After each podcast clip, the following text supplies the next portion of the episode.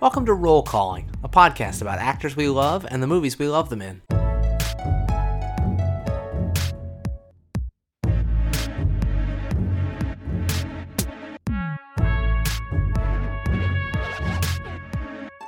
I'm Ned Baker, and I'm going to give you the great honor of being my horse.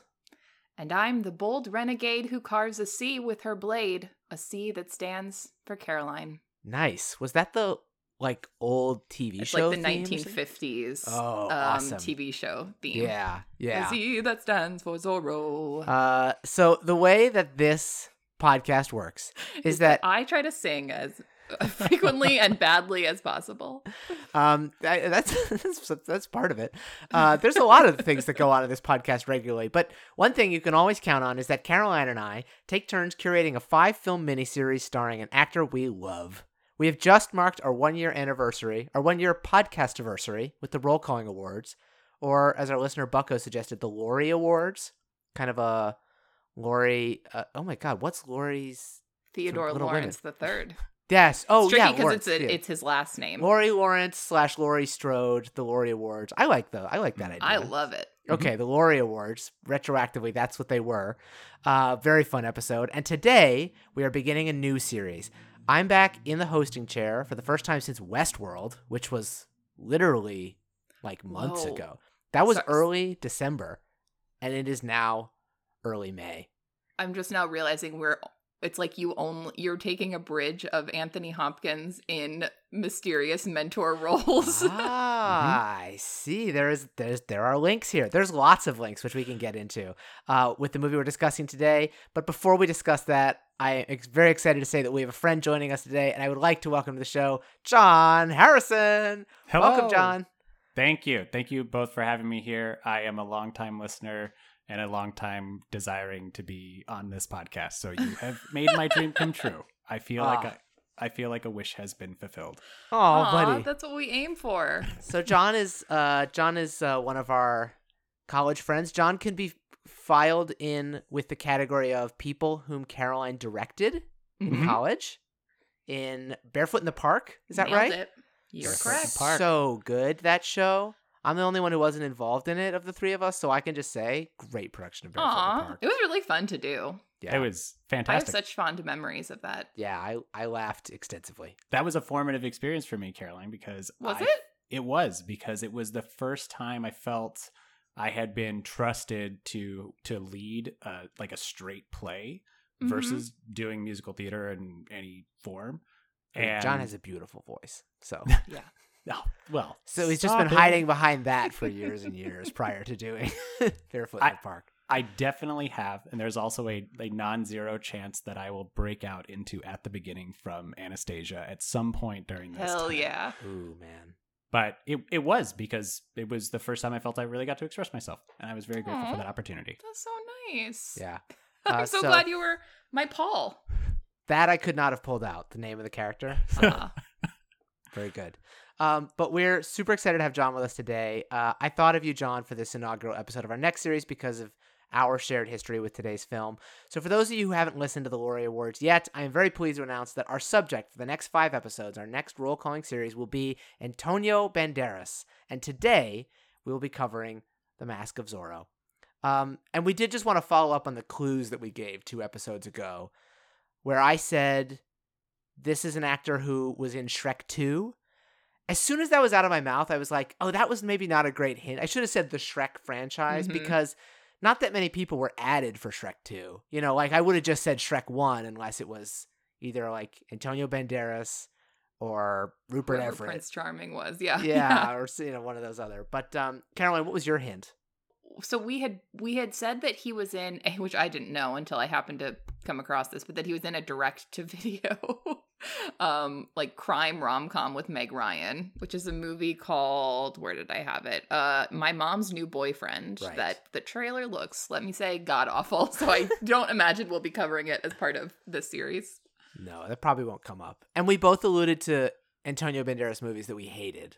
What was yours?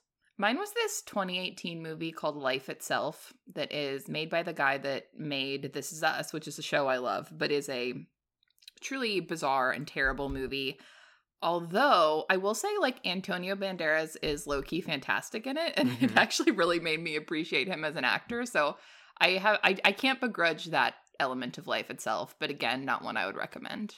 Uh, mine was uh, Haywire, which is a Gina Carano vehicle. Maybe the first Gina Steven Carano vehicle.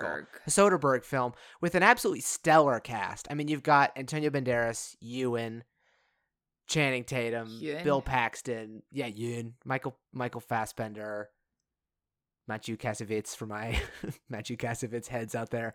Um, but uh, terrible, uh, just like really underwhelming, I think, in uh, in relation. Um, so we will not be covering either of those films, but the guy has had an awesome career. Uh, it has not been easy to uh, to narrow down what movies Mhm. we've done. I think it's okay for us to part the curtain and it, admit like maybe we are not 100% locked in on what movies we'll do yet. There's still some some deciding, debate. some tough decisions to make. But yeah, uh, he's just someone that I am extremely fond of. Uh, so John, I want to come to you first. What when you think of Antonio Banderas, what comes to mind? For me, it was Yeah. that it was a very specific period in my life. So this was, I think, like '97 through early 2000s. Mm-hmm. It, Mhm. I, I just felt like there were there were Latin celebrities that I was suddenly becoming far more aware of. Like that's when Enrique Enrique Iglesias became really Mhm. popular.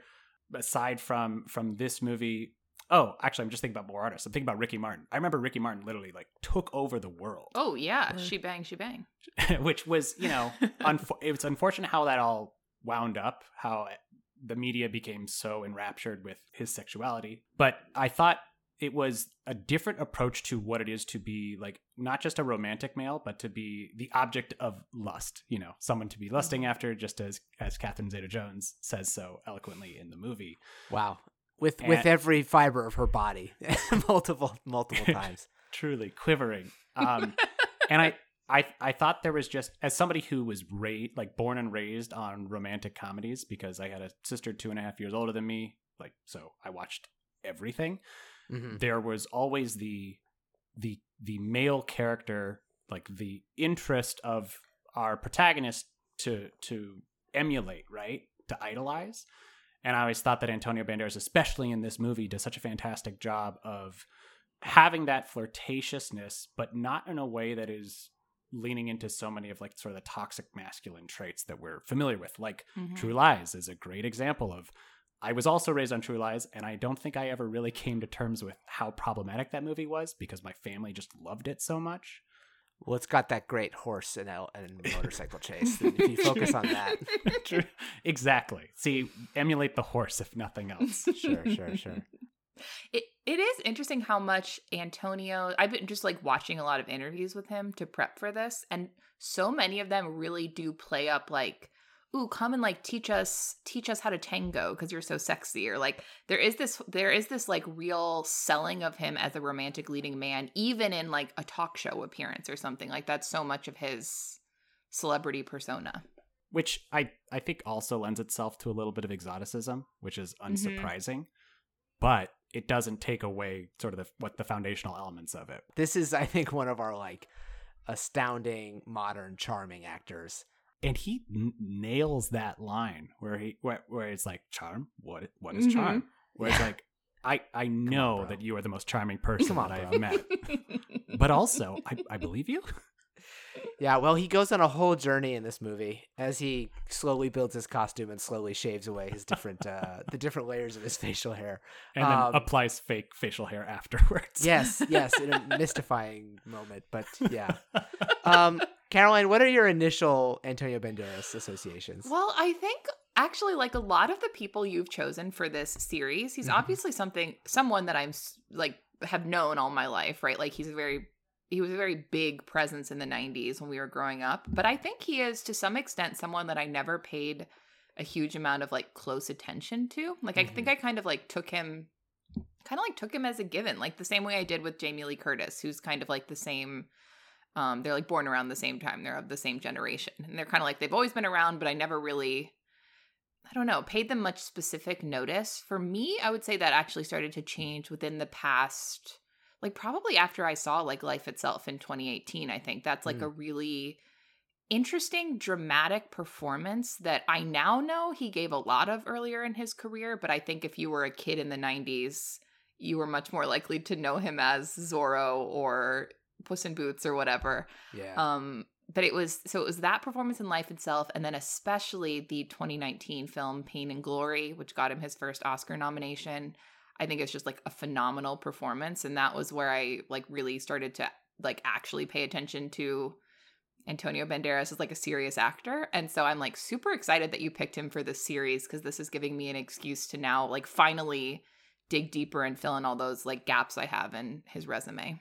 Similarly for me, uh, I feel like 90s kids, we were introduced to him as this sort of like blockbuster star. Mhm. Um, you know, doing uh as we said, sort of like sexy or like actiony, but kind of kind of not the not the deepest um deepest dramatic work. I think yeah. we can see I, I I will certainly try to make a case today that he does exemplary acting work in that genre um or he can do exemplary acting work in that genre but um but I am excited for the series because I think we're going to get to go to some very cool places in his career um so we started this with the meet Meg uh segment 5 episodes ago um but Mhm. we we wanted to sort of continue with our first Antonio episode to do a little meet Antonio section or maybe it should. Is there an, a like an alliterative introducing? I was Antonio? just thinking that or is there something in Spanish?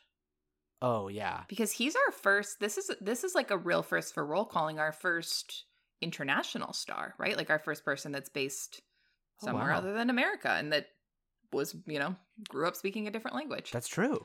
That That's true. You, you have covered a lot of Brits, though. Wow, which is is that- something I know you called out. Oh, it might yeah. be a little bit of a bias of mine. That's true. As we do, Well- yeah. But uh, You're right. Internet. Yeah, I guess what I'm saying more is is grew up not speaking English, less than Yes. from a different country. yes, Which our first. that whole thing is so interesting. How he just bluffed his way through an entire script at one point, not knowing how to speak English or not understanding it, and phonetically working his way through it. Yeah, what- pretty pretty crazy. For those of you who don't know, uh, because I actually feel like there may be some ambiguity around this. Uh, Antonio Banderas is a Spanish actor. He was born in Malaga, in Spain, in 1960. Um, his birth name is Jose Antonio Dominguez Bandera, and uh, yeah, basically, like his dad was a civil guard, his mom was a school teacher, and he was interested as a child in being a professional football player, um, which is another very cool, glamorous, sexy career. Uh, he until he broke his foot at age 15 and had to settle for being a movie star. Um, uh, although that didn't, obviously didn't happen initially. He he started uh, working in theater. He studied at the School of Dramatic Arts in Malaga, and he landed a spot with the Spanish National Theater, which is where he first caught the attention of uh, Pedro Almodovar, the Spanish director, who he would then proceed to work with five times during his 20s. So, and it works out nicely because he was born like right in 1960. So the 80s are Antonio Banderas' 20s. Um, that's when he starts uh, doing acting work. That is when he has his first uh, feature, which was uh, 1982's Labyrinth of Passion with Almodovar. And after that, he did Matador, uh, Law of Desire, Women on the Verge of a Nervous Breakdown, and Tie Me Up, Tie Me Down. Um, so those are not his last collaborations with Almodovar, but those are those are five that happened in that decade and sort of define that early chapter of his career.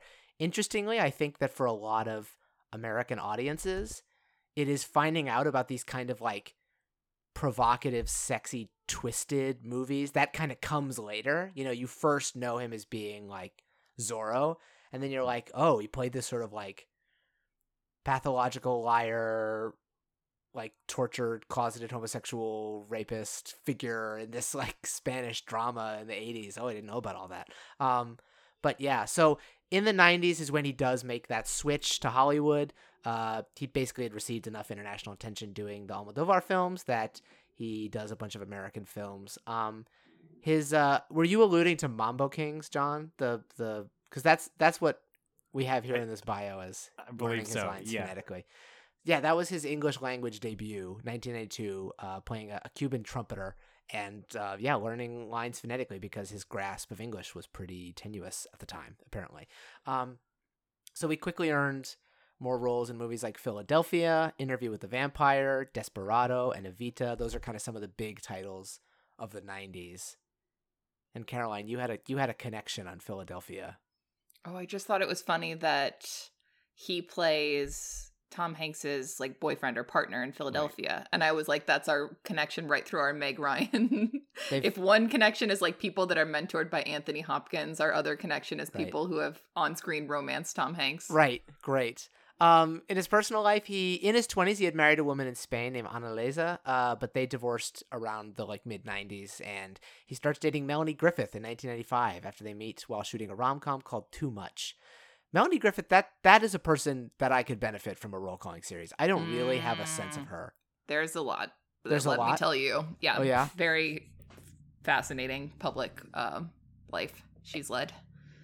Any tidbits for now, or does that does gonna take us too off, too far off? So, so she similar to Jamie Lee Curtis, she's the daughter. She's uh, Tippi Hedren's daughter. So she has that whole legacy of like being a celebrity's kid, just like lots of troubled personal life, and then also like really incredible like performances in movies like Working Girl and stuff. A lot of public marriages. Um, she's Dakota Johnson's mom, so she's this was like Oh. that multi generational Hollywood leading lady thing Wow. going on with her. Dakota Johnson is a third generation Hollywood Yeah. person. I didn't know that. Or at least. Um, but so yeah, so uh, Antonio Banderas and Melanie Griffith uh, start dating in '95. They get married in 1996. They have a daughter later that year. Uh, so they definitely got that whole celebrity power couple. And these are the things that lead up to 1998 when he hits the movie that we're starting with right in the middle of his career because for me it is so so foundational to my love of Antonio Banderas. The Mask of Zorro, which comes out in the summer of 1998. So he had already done Desperado with Robert Rodriguez, and I believe that Robert Rodriguez was attached to direct Zorro Mhm. and sort of pitched more of a violent, like hard R version, just sort of a Robert Rodriguez y Zorro. Um, he ends up stepping away from that project before being replaced by Martin Campbell, who was the GoldenEye director. Um, but Antonio Another great- Banderas, thankfully. Oh yeah, that movie, that movie slaps. Um, absolutely, and I think it sets up so well the transition from from Goldeneye to this movie. It's like, okay, I can see the parts that you pulled out of it that you thought, okay, how do I have these relationships? How do the characters work together? And then how mhm. can I improve upon it and add Yeah. horses? Yeah, if yeah, yes, yes. If you're a Bond fan, I think a lot of people would say would probably say about GoldenEye the same things that I'm going to try to say today about how this is not just a passively good action movie, but a masterful action movie. Um, but so fortunately, one of the legacies of that Rodriguez uh, version was Antonio Banderas staying in and playing this role that um, Caroline, you in your notes sort of wrote, this is this is like Antonio at the peak of his American leading man slash sex symbol phase. This is Yeah. one of his most iconic roles, I think. Yeah, and I feel like to some extent it's like I don't want to say downhill from here, but like I think after here he kind of shifts into a different mode that I'm sure we'll talk about down down the line, but Yeah. like it is interesting that this is like I think the height that his real height and then also like right before he transitions into something else. But Mhm. I think that I watched some interview where he was on Jimmy Kimmel for like their Halloween special. So people come dressed in character and Jimmy Kimmel's dressed as a giant peanut and Antonio is full on Zorro. This was from like 20 this was like 2017. This was like fairly recently. Oh wow. So it's clearly a character that people still like really associate him with. Like he has the whole he has a whole spin-off animated franchise that's just like we liked you so much as Zorro, please play Zorro as a cat in a children's franchise that will last Yes. for decades. Yeah, it is crazy to think that like so he goes on to play Puss in Boots in Shrek 2. In a that's that's a clever casting because Puss in Boots is a character that I mean I was familiar with, but I guess he was just like it was really like that was all there was to him. He's a cat and he wears boots. But then they're like, what if Puss in Boots was Zorro? In fact, what if it was Antonio Banderas doing Zorro? And that actually spins off. I mean, he's in a bunch of Shrek films, and then that actually spins off. There have been multiple Puss in Boots films. There will be another one this year. So yeah, the kind of like half life of Zorro definitely is is is a long one. You you find the gravy train, you you hitch up to it, and you keep it rolling. Okay. You said it, man. Um, yeah, something that I would say uh, Antonio has not had trouble doing in his life. Not, and, and, and I, it doesn't seem that he's had a, a creatively limiting career, but he also has not had any trouble hitching up to the old gravy train. Well, it's it's also hard that after the Mask of Zorro, you have the Legend of Zorro, which is just so universally panned. Yes. Um, and I think one of the major callouts about it is that Catherine Zeta-Jones and Antonio Banderas share very little screen time, like relative to their relationship. And why? Why would you? Why would you deprive us of that This is- opportunity? This is the problem with all of these action sequels. They think the way to do it is to split up the couple and have them get back together. No, no, no, my friends. The way to do it is the mummy returns, have them be a super hot married couple who are have like they're just inc- have an incredible relationship. And then they also have a kid. Like that's the only action franchise that I think has done the second movie romance like continued it well. Wow. Right. Yeah, And I mean, also- split, splitting them up, abominable decision, as anyone who watches this first film could tell you.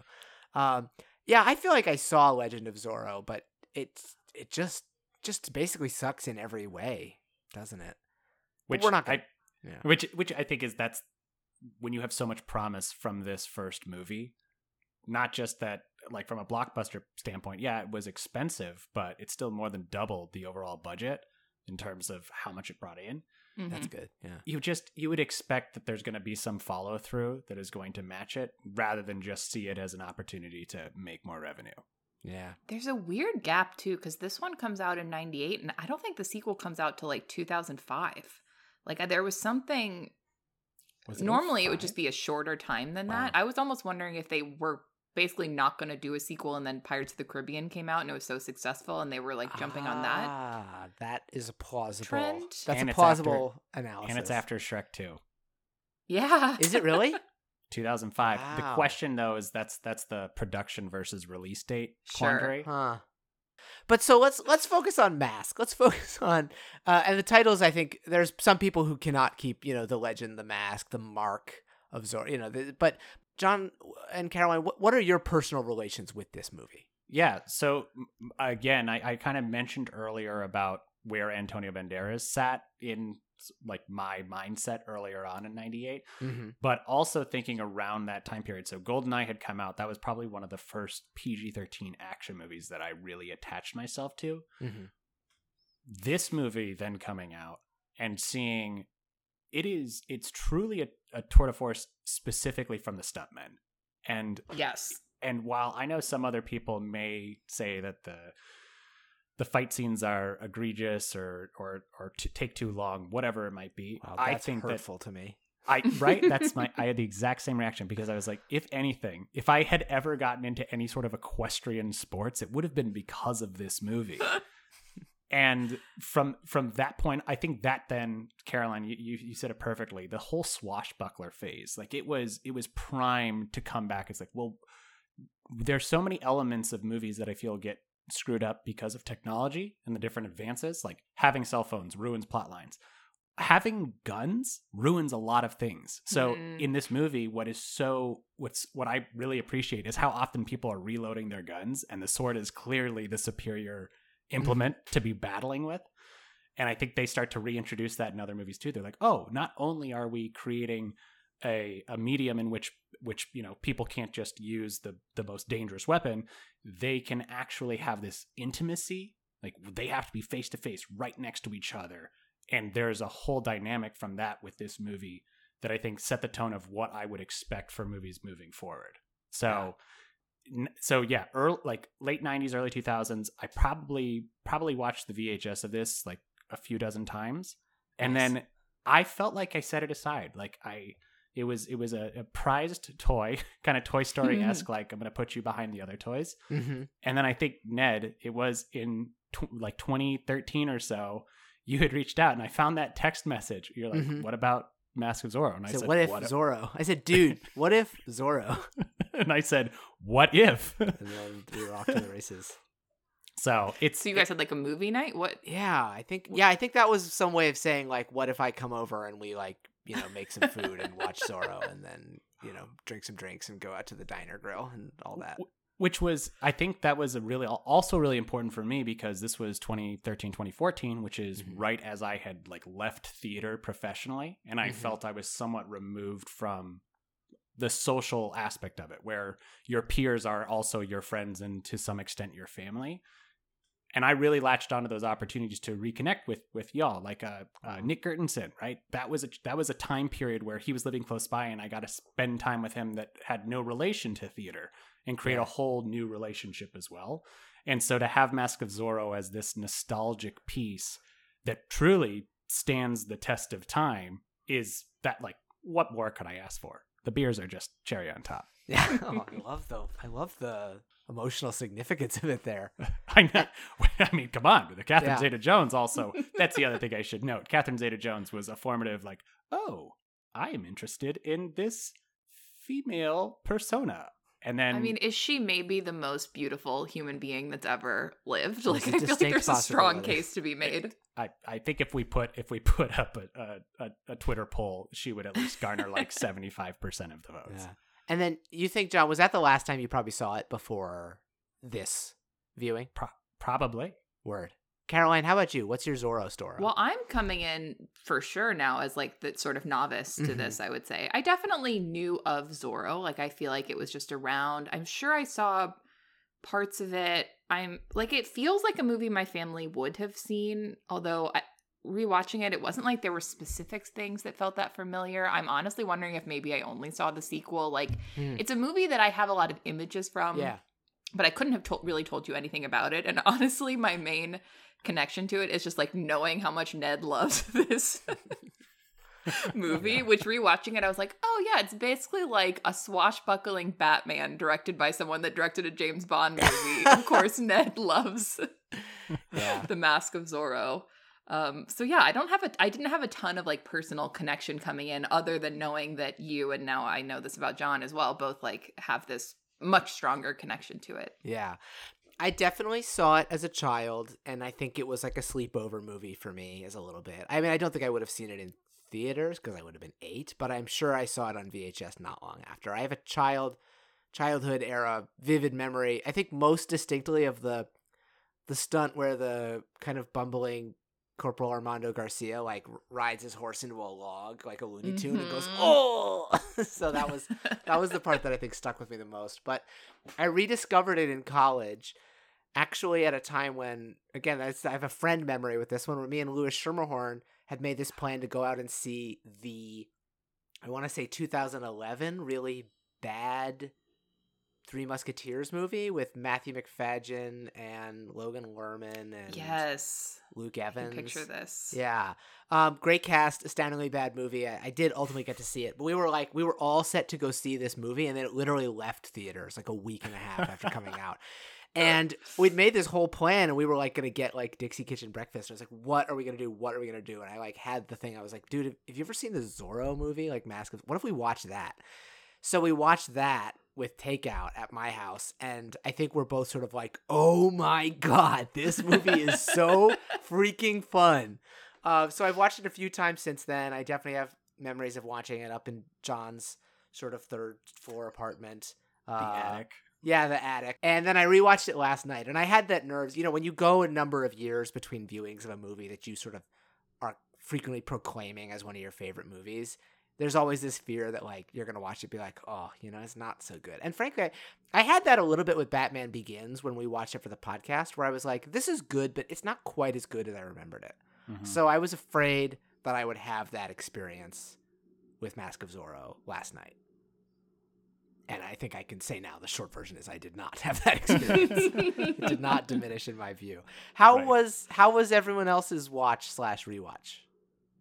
I also had a blast with it. I um I think I wasn't expecting it to be quite as like funny as it is. Like Uh-huh. obviously I knew it would be in that like goofy swashbuckling mode, but there's like a playfulness and even particularly from Antonio Banderas that was like slightly more than I was expecting and that I found incredibly charming.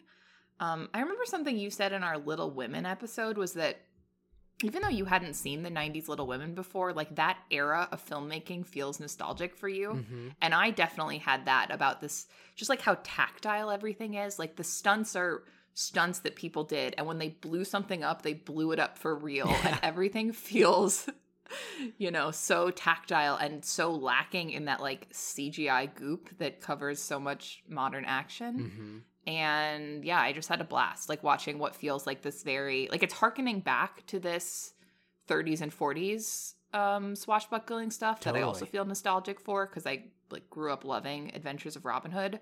But then it's I'm also feeling nostalgic for the sort of 90s, I don't know, swashbuckling revival that happened as well. So I had a super fun time watching this. Yeah. Did you? What about you, John? Did- Well, before before I tell you about, were you a big like Errol Flynn fan mm-hmm. growing up? Then. Certainly, the Adventures of Robin Hood with Errol Flynn was like I watched that so many times growing up. I loved that, That and then I was rules. also it's such a God. We okay. Let's do an Errol Flynn Could do. series, or just let's do a bonus episode about Adventures of Robin Hood. Perfect movie. Um, and then I was really big on Princess Bride and Pirates of the Yes. Caribbean. I would say those were my two swashbuckling. I guess that's Mhm. more 80s and 2000s. It's like on the t- you know the tail end of the the 90s run. But but coming to Zorro was still it was like yes, putting me in the Princess Bride space, putting me in the Pirates of the Caribbean Mhm. space. Really fun. yeah, I I felt it was like putting on like a like a like a used glove from from your childhood. You're like, oh my gosh, this just it fits so perfectly. Um, and I can't say how appreciative I am of Netflix putting a 4K version up because I was thinking, oh, where like where am I gonna find? I'm gonna have to get like a bootleg copy or like some 480p, you know, because I'm snobby about that stuff.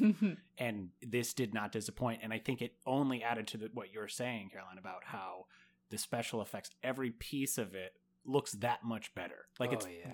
I feel like it's really doing justice to the movie that I couldn't on my 10 inch TV, you know, tube TV that I grew up with. So I have actually watched it twice since we talked about it. Oh, And it had yeah? nothing to, Watched it twice as well. and it had nothing to do with my anxiety about being on the show. It was generally I like I said, so so so Kate's out of town for like ten days, Mhm. And I it was the first night, and I sat down. I was like, okay, what am I what am I gonna get up to? And you know, I may have indulged in certain things and substances, and thought like, well, I could. I could watch, you know, a TV show. I could catch up on like South Park, or or I could finally get caught up on Better Call Saul. And I was like, what if I just watched Mask of Zorro a second time? because when I finished the first viewing, uh, especially when they get to blowing up the mine, Uh-huh. the thing that stood out to me is so much the visuals are stunning, and then the audio for explosions are like jungle cat noises. Did Yes. anybody yeah. else? What's A with that wildcat growl that puma. Okay, I watch. I was watching behind the scenes stuff, and Martin Campbell, the director, except he's British, so he was like. A, a puma. he was like, "Oh, there's a puma sound in there." And I was like, what are you talking about? I don't know. He was like, "Yeah, it just works. It just works. This this puma they put in, it just, I love it." But the the it's the actual the opening of cutting the Z, but then Mhm. how the Z on fire comes towards you as if it is trying to emulate a 3D effect, Uh-huh. and then you have wildcat noises. it's like it's springing on you. It, it truly it is like like Zorro has pounced and I am his prey. And it's Yeah. true. I am Antonio Banderas's prey for the next two hours. Um, so so especially watching it the second time the things that I felt I appreciated even more than just the general nostalgia of it is how serious every single actor is about their role. Like nobody is tossing this aside as oh this is some BS blockbuster that I'm doing for a paycheck every single person is committed to it in a way that that makes those stakes seem reasonable and something that I oh I actually have an investment in each of these characters even if Elena is not like fully fleshed out and she is more like this like like cryptographic individual of ooh what like I'm discovering my past not unlike Anastasia just want to throw it Mm. Oh, okay. Interesting. right Romania it's sort of like, Yeah. did we tell her that right so Oh. Yeah, dude. No, wow. It is a little bit of an the secret thing there. princess. Um, yeah, I there. It is interesting because those two observations that we've made so far about how like it is really playful and also like knows how to take its own stuff seriously. Those really do coexist. I think it's that like the things they do that are kind of like corny or like very traditional, they don't feel the need to like sort of like ironically undercut them Mhm. like the sort of high melodrama that that starts this this sort of story they never are like they, they just don't like have to wink about that they Right. really lean into that and yet it is sort of playfully executed so it isn't like a like a miserable dramatic slog the whole time i think Mhm. the thing that really like struck me this time. And okay, so Caroline, what was one more time? It was it was a swashbuckling movie from a Bond director. That's like Batman, right? That's like Batman, Mhm. yeah. But the thing that it is that those other three things don't automatically carry with them is it's also like extremely romantic. And I mean in the sort of like not not just about like two people with a romantic relationship, but in the sort of I don't know literary romanticism idea of being like it is about big passionate feelings and like strong emotions and dramatic moments and like huge images and it, it like I mean the way for me it's like the way that score like swells during action scenes uh, like the moment when in the in the prologue when Zorro Diego de la Vega Zorro like rears up on his horse with his sword in the air. I'm like gesturing it now. The podcast can't hear that, but he like does the. It's like he goes up and silhouetted by the sun, and the people are like, Mhm. "Yeah!" And the music is like, "Bum bum." It really is fully committed to that in a way that there are many action movies I love that do not have that sort of classic romantic feeling to them, and it is one of the things that I really cherish about this And- one. and knowing that that Zorro was inspirational for for Batman. I mean, the same way that Mhm. Bernardo's character is essentially Alfred moving Mhm. forward. Yeah. That one of the major differences is the having having the alt having the alter ego versus the superhero and having the superhero be praised to to have to have them be in the public eye as somebody that is meant to be to be loved and to be yeah, there's like a showman quality to it as well. Right, Yeah, and out there in front of everybody. so I feel like each of those moments, uh, he is literally playing to the crowd, but what he is also doing is providing the inspiration that then throughout the movie we discover anyone, Zorro could be anyone. He Yeah. wears many faces, right? It's like you too could be a hero. You don't have to have Mhm. these. Anyone can wear the mask. Yeah, the Zorro yeah. as, mask. That's as right. long as you have the money as a Spanish nobleman. That might be kind of Batman-y in that sense. But yeah, or at the- least it- a it- nobleman it is- who can it is- fund you. It has got that Spider Verse thing, and that that like you know, it the fundamental thing is not about having a secret fireplace, although that is a cool, cool thing. Not Um, enough fireplace was used in this movie. Yeah, I, I, it, it, and and that actually feels to me like like one of those sort of like Ouroboros like. Zorro inspires Batman, but at that point, I feel like Zorro is being inspired by Batman. Like I feel like this movie coming out post the '90s Batman's like it is a little more Batcavey. It has there are many who would proudly wear the mask of Zorro, which is also when you say, "Hey, that's the name of the show." Um, Can I lay out a little history of Zorro, which I think I had not fully connected in my mind until digging into it here? But it's a character. It's one of those characters that's just been around forever. Obviously, similar to Robin Hood in some senses, the um, but is starts yeah starts as a 1919 Yes. novel by an American pulp writer named Johnston McCulley, uh, who writes a book called The Curse of Capistrano.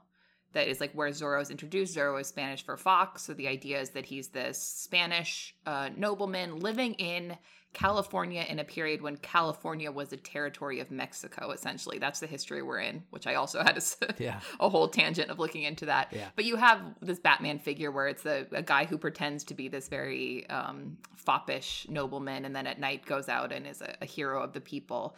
But it starts as a 1919 novel. It gets adapted into a movie called The Mark of Zorro, starring Douglas Fairbanks. And then that just kind of kicks off this run of um, McCulley writing more Zorro novels and short stories kind of throughout the rest of his life and then the character being, you know, in different films and shorts and and movies and all that stuff. I would say the biggest like modern reference point before the Antonio Banderas is the thing I quoted in my opening, uh the 1950s TV show that was like a Disney produced TV show where that gave us that theme song Mhm. and then so this 90s movie is, is sort of figuring out how to like reintroduce a character to the public that a lot of people would be vaguely familiar with Yeah. um and i think it's very smart to play it earnestly right like it's the opposite of what batman begins does where batman begins is like let's kind of deconstruct this persona in a way Mhm. zorro is just like here's the dude you know he's in the costume here's the earnest romanticism that ned is describing and we're just doing it without undercutting it anyway and i think that's such a great fit for what this material is Yes.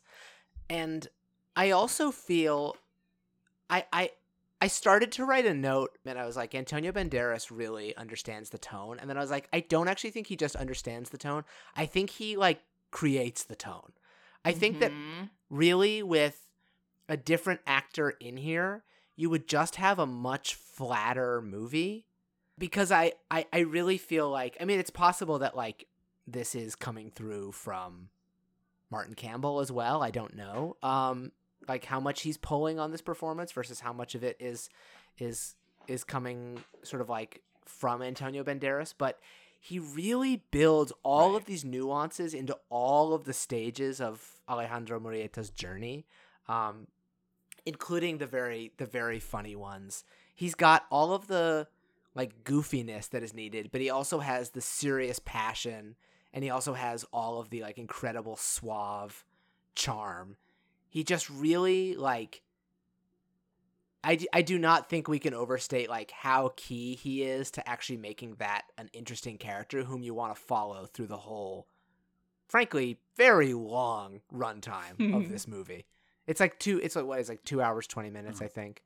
Um and i think that was a contemporary Yeah. criticism is that it was overlong and i can't really i can't really i can't I can't disagree that I think it is overlong, but I also, if you like had a gun to my head, I would have a hard time pointing to like what I would Hmm. cut. Maybe, maybe some of you would would have an easy answer to that, but, but um, I kind of think okay to get my my little critique out of the way. I almost don't think it's too long. I think maybe it is slightly unbalanced.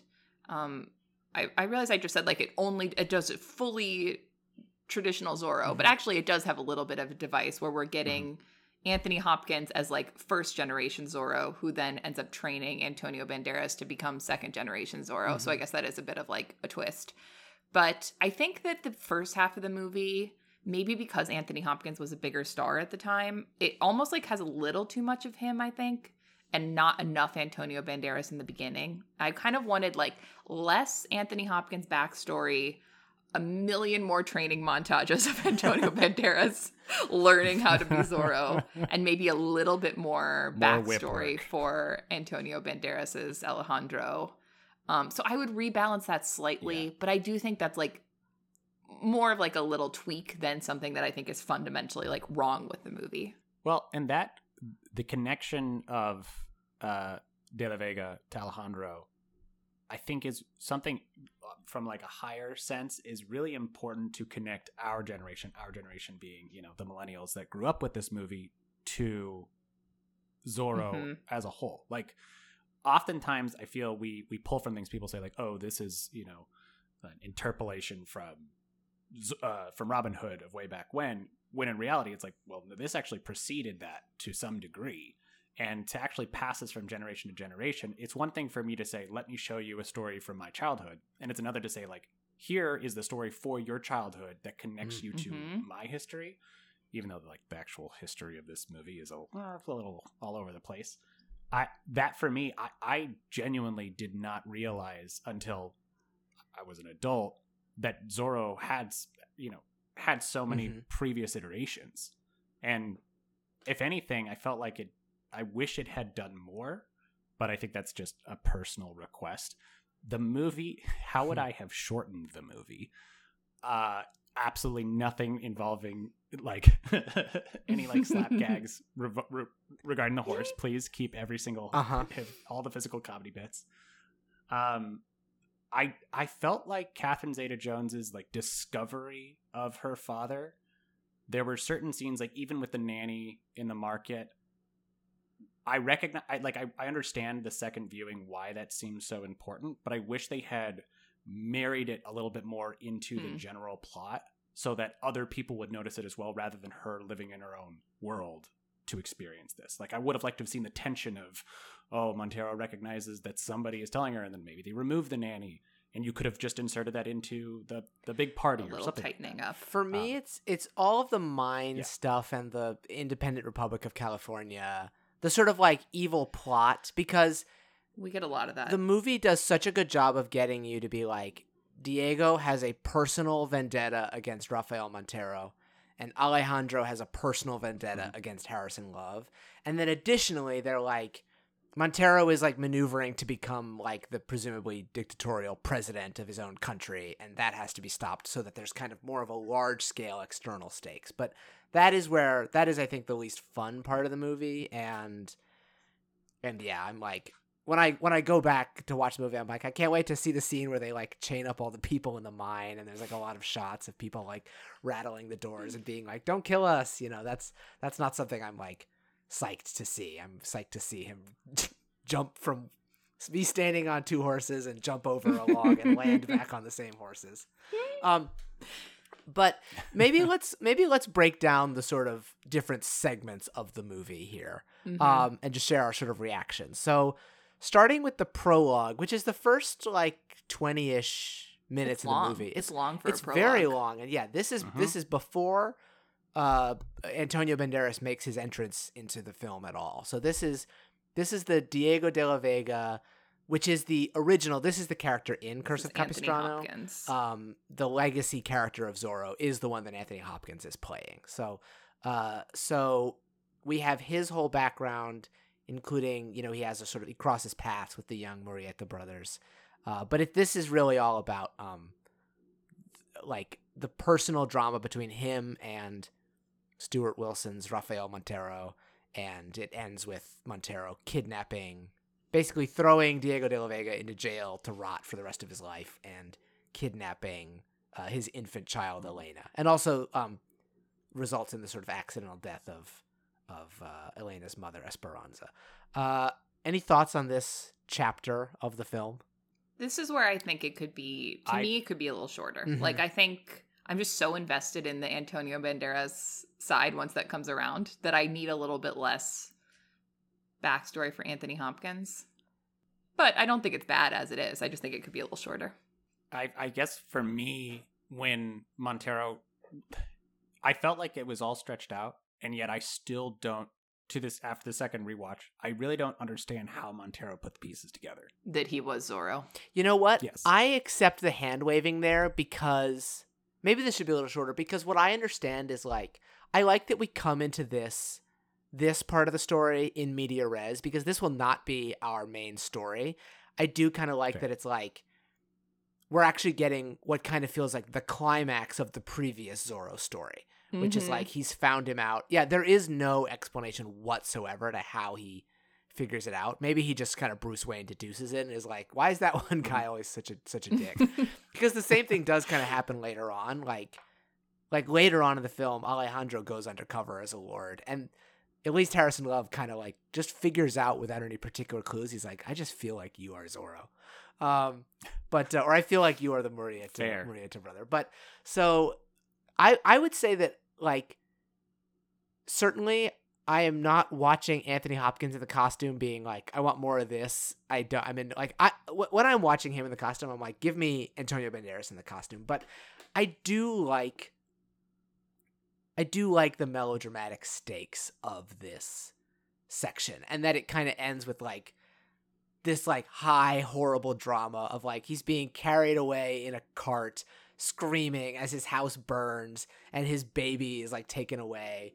I also love the sword fight that Anthony Hopkins and Stuart Wilson have on the stairs. Yes. There's this one great shot of of them. It's kind of looking up the stairs of De La Vega's hacienda, and they're just doing a great sword fight on there. And that's that's an early great like one on one duel. Um, and I like the layer that it gives to Montero as a villain, where he has this, you know, him crying like no when when Elena is shot by one of his underlings. Like, I think that's worthwhile. I think that's a worthwhile like dimension to give to your villain. Um, Mhm. kind of keeps him interesting, so he isn't just like, you know, I don't know, political power guy. He has this, this like personal emotional. yeah. Yeah. And I also love the scene in the um public square in the plaza where, you know, Zorro is like running in circles around all of these guards and the people are like cheering for him cuz that that scene does a lot of work for our understanding of of the uh like relationship of these people to Zorro. And I feel like the novel, the original book and maybe some of the movies like do explore that a lot. This like this sort of him as a public figure thing that you were talking about, John. Um and I think that it's funny to realize like there's actually not that many times where Zorro is in front of a crowd in this movie, but we sort of have that idea of like he's they do a good job of setting up and shorthanding that he's this like mythic figure. Which recognizing that this Zorro will be the inspiration for Alejandro, and as Mhm. a child, he he and his brother Joaquin are there waiting to see him. Which uh, we don't know if they've seen him before Mhm. or why this specific moment they know he's going to be there, other than justice must prevail because these three random strangers are pulled off and to be executed. Yeah. So that's I- that's just I the kind like- of shit that Zorro loves to show up for. Yeah, it's like come on like this is it's his calling card Yeah. I, I felt the explanation or they had to show all that zorro was because that would influence alejandro later on.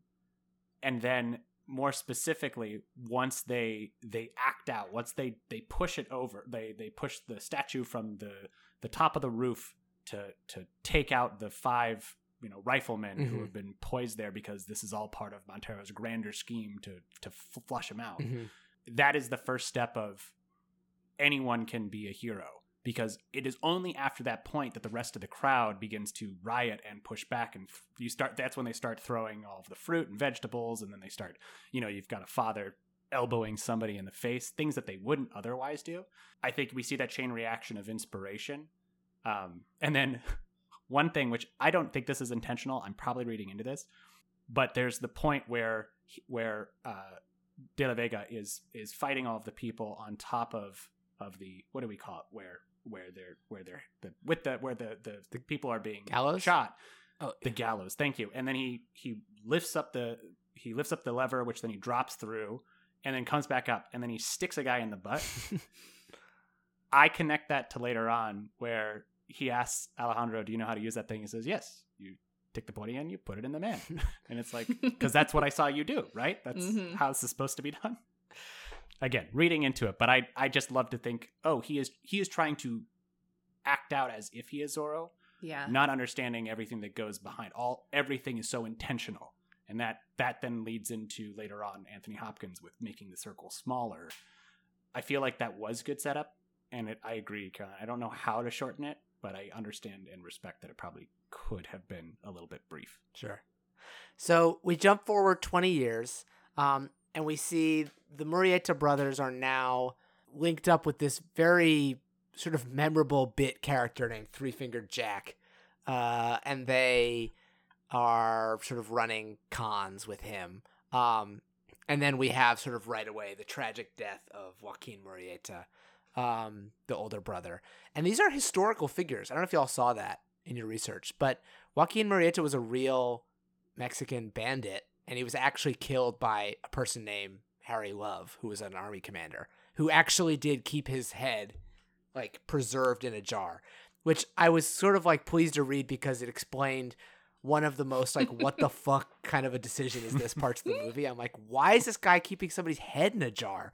Like, what is this like creepy ass like House of Wax horror movie thing? But it was historical, so that was a weird thing to discover. I think it might be one of those th- sort of like Robin Hoodie things where like it's probably somewhat historical, but Mhm. also is like somewhat urban legendy or like yeah, yeah. there's Which a little he- bit of a myth as well. Right, because he's he was preserving the head as proof that he had killed him, rather than ad- essentially adorning his wine jug to drink from. Mhm. That we'll get to that scene later. drink from the brother wine. yeah. Yeah. Uh, but we get this like grody, goofy Antonio Alejandro right in the beginning. rocking here. like a full quarantine hair and beard situation. yes. Yeah, his first look is such a good look, and it is such. It is just like. I literally am so pleased that there is like a fashion transformation over the course of this movie that like he's really defined by this progression of outfits. That's something else that I really like in a movie. Um but like yeah, the outfit and the hair that he has here and like definitely kind of some of his most like broad physical comedy happens in this general like chapter of the movie. This was the biggest surprise of the movie to me because I think my cultural conception of Zorro is so much, you know, in the costume or in those dance floor scenes or the swashbuckling scenes. I I mm-hmm. don't know if I knew that there was this whole segment where he was just kind of like drunken con man or not even drunk drunken in depression later, but just sort of like this very roguish, not fully put together con man. Yeah.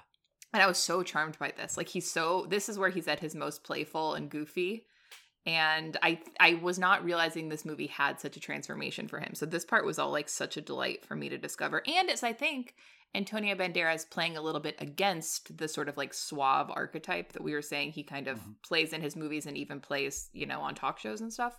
This is like goofy Looney Tunes Yes. kind of a world. He's totally and I was buffoon. very charmed by how like good he was at that and how funny he was in this whole section of the movie. I I still can't get over the introduction to that scene where they are still making their way to the camp into the encampment and Three Finger Jack does the whole drink from the water canteen, force them to sing a song, throw mm-hmm. them the canteen it's already emptied. I'm I recognize they were probably close enough that they could have been seen, so they have to commit to the bit. But I just assume that's what it's like to work with method actors, where it's like, yeah, I was gonna like, say. come on, like we're we're off stage, like nobody is watching. Can we? Can you not be a dick for like? it definitely seconds? feels like Jack has overcommitted to what their scam is. He's like, hmm, I don't know. Would Three Finger Jack, who's collecting the bounties, do that? yeah yeah it's it- god i can't remember where it is if it's here or later in the bar when antonio banderas does this like just this this like waddly walk that's like it's like a the- charlie chaplin bar, yeah. walk i don't know he just he's got this totally different physical mannerism and you're right caroline that it really is like no he's not a suave dude he's like a rough and tumble like desert bandit guy um It's like the part in The Princess Bride where Inigo Montoya is kind of like drunk and out of it and Mhm. And has to be kind of like, you know, splashed with water and like taken back to himself. That's like the whole energy that Antonio's bringing here that I was just I wanted this whole section to be longer. Like this was where I was like, yeah, I want to live in this world more than the Anthony Hopkins world. Yeah, because when he meets, so to fly quickly over the Anthony Hopkins, so Anthony Hopkins finds out that Montero is back and does they do I am Spartacus? Uh, they do the Count of Monte Cristo, like pretend to be dead so you can be carried out and buried in a shroud. That was Uh, wild. Yeah, uh, and it also includes this crazy jump scare, and maybe I wouldn't be surprised like another little like wildcat growl, but there's this like hand bursting from the from the ground, like uh, Jason. Yeah, they, they they fly through those genres really fast, and then and then the heroes meet in a bar in a scene that I think is really great. Um, yeah, so his like drunk sword fighting in the bar is like really fantastic when he when Antonio Banderas is like, I'm gonna go kill Harrison Love now, and Mhm. Anthony Hopkins is like makes him fight him and sort of proves like you would have been killed immediately. Mhm. Um, right, that man is that man is trained to kill. You seem trained to drink. got him. Um, yeah, that's th- th- like just that long sword fight physical comedy scene. It's like a- it's, you know, and it's not long, long, but it's like it's one long take where you can see that it's just solid Antonio Banderas full body comedy. And then when he says, I forget he says, like, why would you, why, why do you care so much? Why do you want to save my life? And uh, Anthony Hopkins says, like, he points at the little medallion and says, like, because you did the same for me.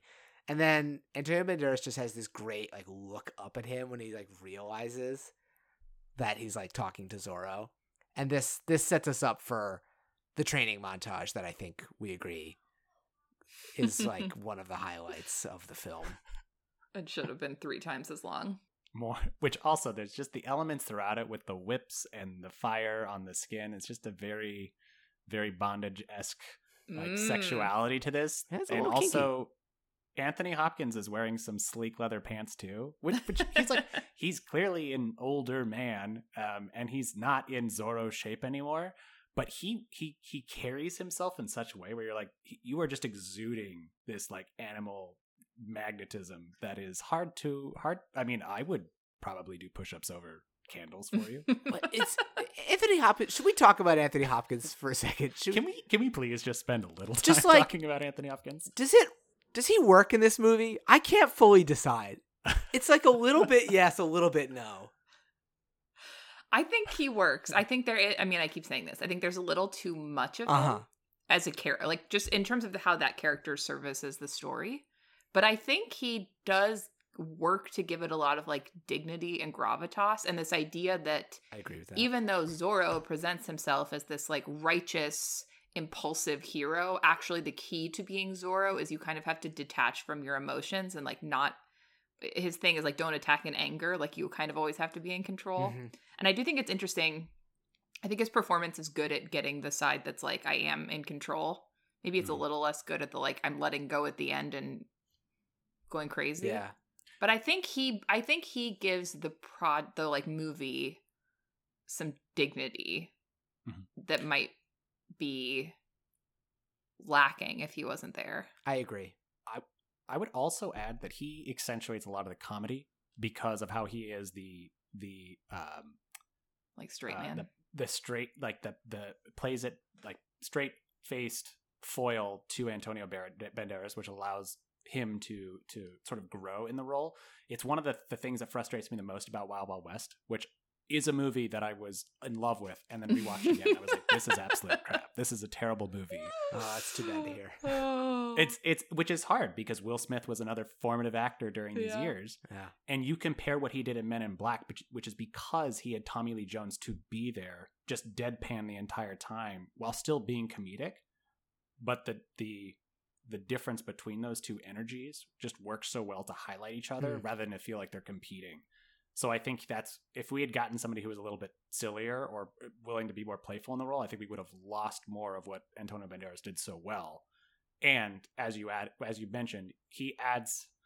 I don't know. I don't know if it's gravitas. I don't know if it's uh, like legitimacy to Mhm. how serious this is. Like we, you know, they're they're they're trying to take over this land from the people, and they're stealing from Santa Anna. Like it's all very serious, but you've also cracking whips and Mhm. I do think Like there is a little bit of, dare I say, semiotic, a little legitimacy to Anthony Hopkins, who is sort of known as a dramatic actor. And I think it's interesting to read that he he took this project on because he wanted, he was excited to do an action movie, at least reportedly. I mean, Mhm. maybe that's just a thing he said at a press junket. Maybe the the pay was right, but um, but he does he does I think bring that sort of like association of seriousness to the to the role. I do I just think that there are I think he's really great and he's got some scenes I just love. Um I I actually really like his scene in the stable with Elena later on. It's kind of Me his like saddest. He just kind of is like melancholy as he like wants to tell her. They talk he about grounds the sort of like lost daughter element of the story yes, really well. and that helps. It helps like give this sort of like emotional like layer of like I don't know, sort of high stakes tragedy in the background. Um, he just is. Uh, he just has every now and then little moments where I'm like, mm, that beat. I saw Anthony Hopkins there, and I didn't. It was. I think when he when he's like, I have to give you something that you've never had before, and Anthony Banderas like, what is that? And he goes like, charm. And he does this weird like, like saucy gesture that just doesn't. yes, maybe he's not as effective at the when he's not being a straight man. Yeah, maybe maybe not maybe not exactly. Um My favorite part, maybe in the whole movie, is when they're like first going to do a little practice battle, mhm. and Antonio Banderas takes out a sword and does like all of this fancy stuff over his head and like all these little special moves and like holds it out. And then Anthony Hopkins so casually just goes to knock his sword and it flies out of his hand. It is the most perfectly timed bit of comedy and play. Like I, I, tr- I just kept rewinding it because it was so it would never stop being funny to me. Yeah. And I think that's a moment where, like exactly like you're saying, John, the comedy works because Anthony Hopkins is not like I'm giving a goofy line delivery. it's just because he's playing it totally straight. Yeah. And Antonio Banderas is just like frozen in confusion at what has happened. Yeah. Yeah, there's there's a lot of laughs in the training montage, kind of all the way through it. Lots of good sight gags, lots of good little moments. Um, his sort of strange like rule number two, get to rule number three. it doesn't exactly make sense, but but the other thing I love is that in their sort of like bat cave, Mhm.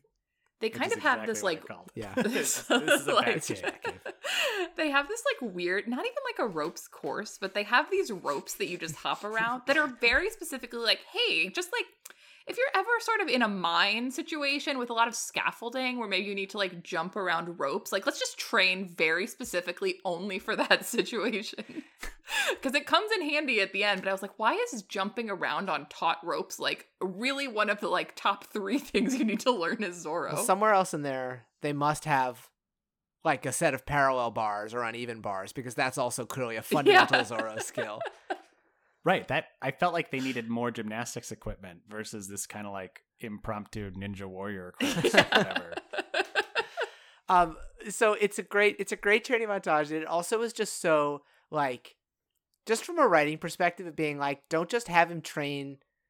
He's not just training because he wants to be great. He's training so he can avenge his brother. Like that's just good action shit, and you have that real thing like propelling it forward, and then they get to like play around in there and you know have fun with their bits. But you're like, yes, this is a training montage that has a real story behind it, and I think that along with the sort of chemistry and physical comedy and just like physical impressiveness of the actors like makes that a great a great training montage uh, There's a smart like screenplay thing happening here where it's you've got two Zorros, Mhm. so the movie very smartly gives them each a villain Yeah. who are kind of interconnected with each other, but it's like Anthony Hopkins is trying to avenge his stolen daughter by taking out this evil Don, and Antonio Banderas is trying to avenge his brother by taking out this evil captain and sort of like giving them each some so that at the end you can end up like intercutting the fight. I was like, oh, that's very clever, mhm. like blockbuster storytelling. yes and then and then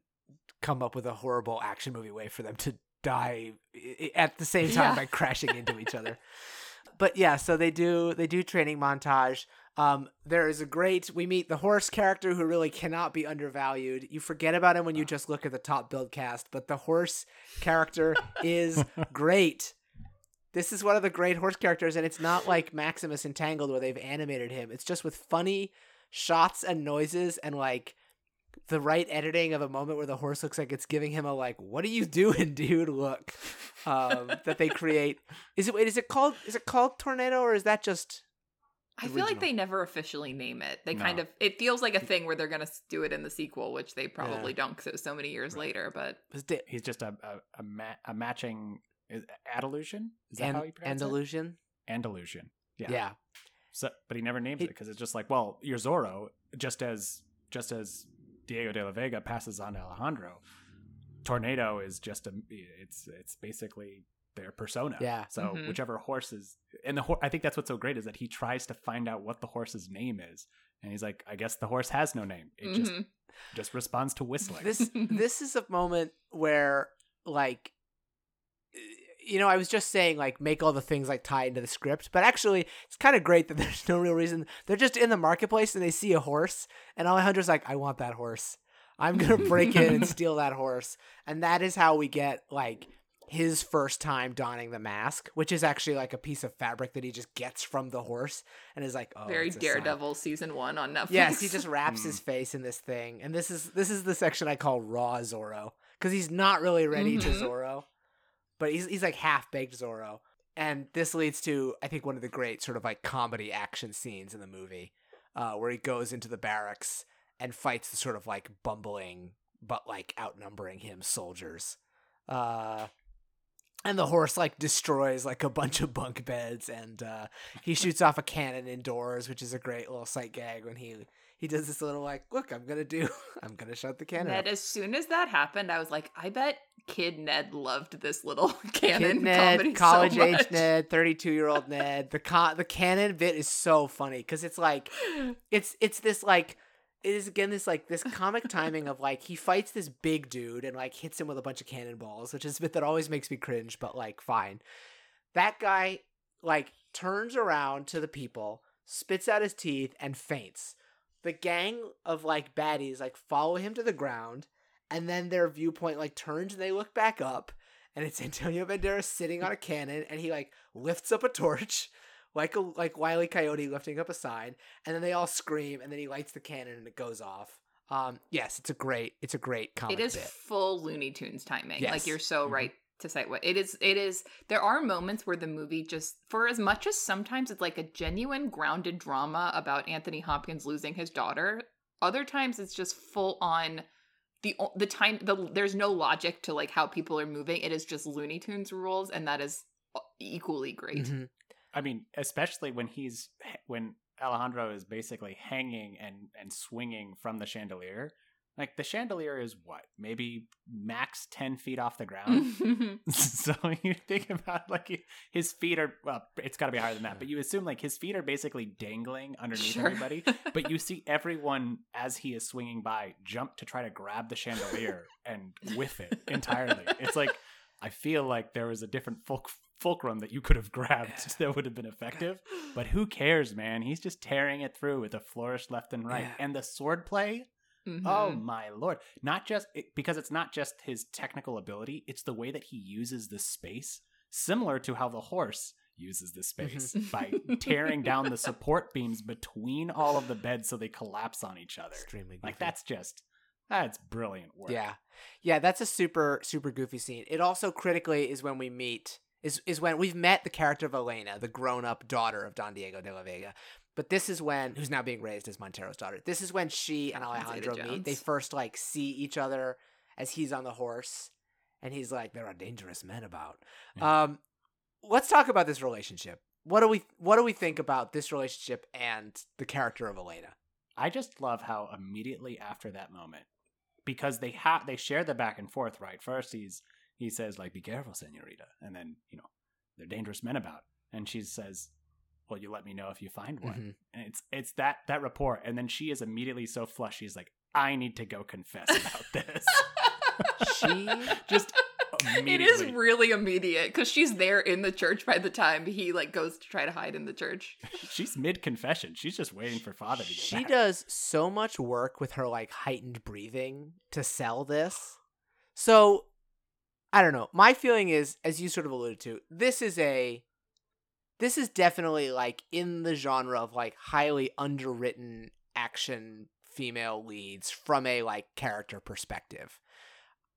I think one of the reasons why it doesn't I don't hate it quite as much is that I think Catherine Zeta Jones essentially treats it as like a sort of like comedy performing opportunity because their relationship is like I mean it's like a love at first sight except it's really like an intense powerful horniness at first sight Mhm. where it's like it's really based on this chemistry they have and this idea that like every time they see each other they're both sent into these like paroxysms of desire that they can like barely contain where like and i also like that it's you know he's kind of like like across class lines but like they i just think she really sells the hell out of this like frankly kind of like i don't know it feels kind of like of a of an 18th century comedy like level of sort of like one note desire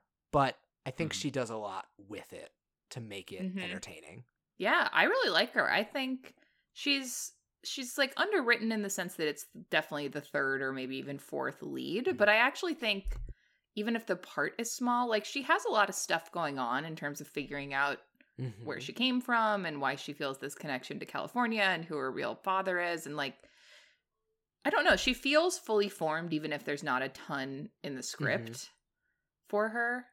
And there's a lot of sort of dignity and independence to her and this weird like spirit she has that we, the idea is like she's kind of inherited it from her mom and I guess her her dad being Zorro. um but she's like never really fit into this you know this like spanish um court world that she was raised in Yeah. and that yeah i don't know i think it's a cool like fun this definitely would have been a character i would have really liked watching this as a kid Mhm. you know what i mean like i think i would have in the way i really loved evelyn and the mummy like i think it's just like a cool lead and not and like also still very feminine too which i Mhm. think is like can be nice and appealing and i love their like sexy dance scene yeah oh Um, man yeah love the dance yeah. love the dance scene um Oh, can't wait till we get to Yeah. well Caroline, I feel like you are somebody who definitely would used to say like, "I am a librarian." oh, 1000 per- I mean, yeah. Obviously, Elena is not on par with Evelyn from the Mummy because Evelyn from the Mummy is like a top tier, a god tier character. But yes, oh, loved. I'm a librarian. Yes. yeah. Yeah.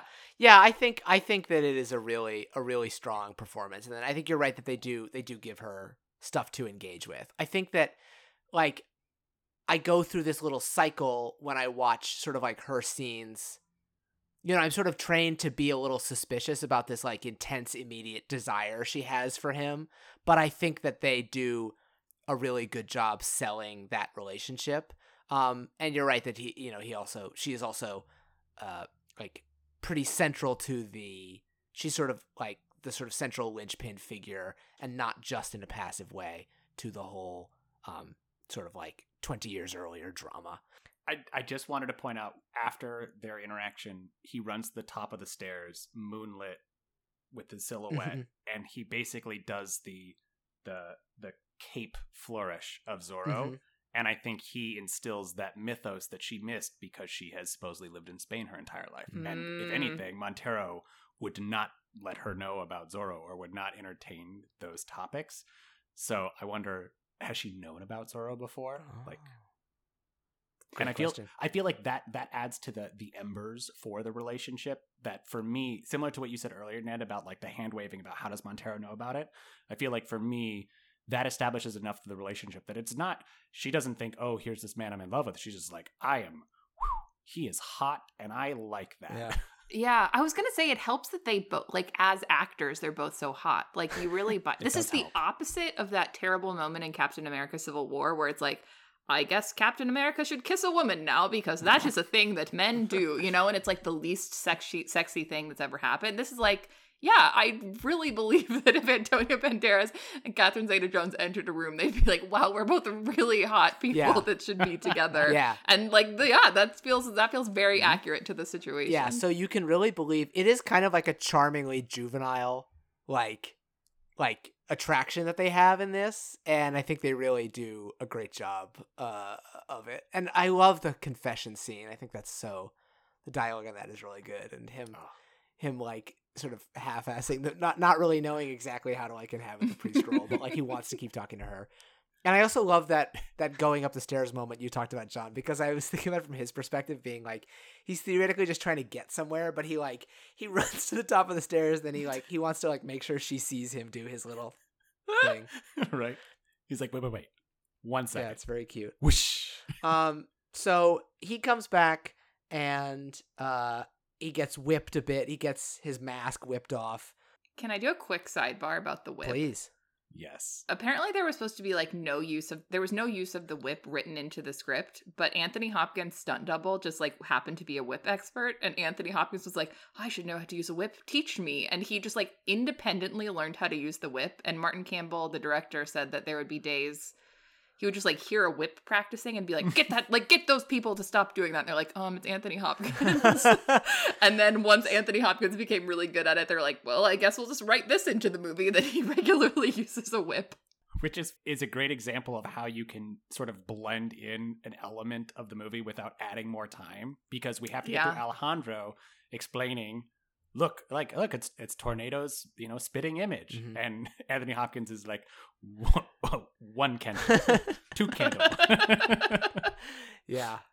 Yeah, so they have a sort of a chastisement moment, which makes you think they're going to have the like servant versus master duel, which is then subverted because Anthony Hopkins pulls out a spoon, which had me wondering somehow for the first time. I'm like, how long has he been holding the spoon for that bit there? But then they sort of this. Here's a question of whether or not it would have been nice to see the next training montage yeah. Because we have the Pygmalion thing where somehow between that scene and the next, uh, Anthony Hopkins like teaches the sort of like rough and tumble Alejandro Murrieta how to be, how to behave exactly like a lord, and like maybe teaches him how to how to dance. Maybe that's the thing he knew already. right and teaches him about Spanish government Mhm. at the same time like Yeah, Okay, this is an element of the movie I did want to just bring up because I think this will be just an ongoing thread for our Antonio Banderas series, Mhm. which is sort of like the conflation that happened in the 90s where I think there was no understanding that Spain, the country, the European country, was different in any way from like Latin America. Mhm. Mm. So there was a lot of like, if you spoke Spanish, you could play any Latin American character. yes, I just think that was the thing that happened a lot in the 90s and like certainly came up within his career. It's interesting because traditionally Zorro is like a Europe a Spanish European character, Yes. right? That's what they're going for with the Hopkins Mhm. thing.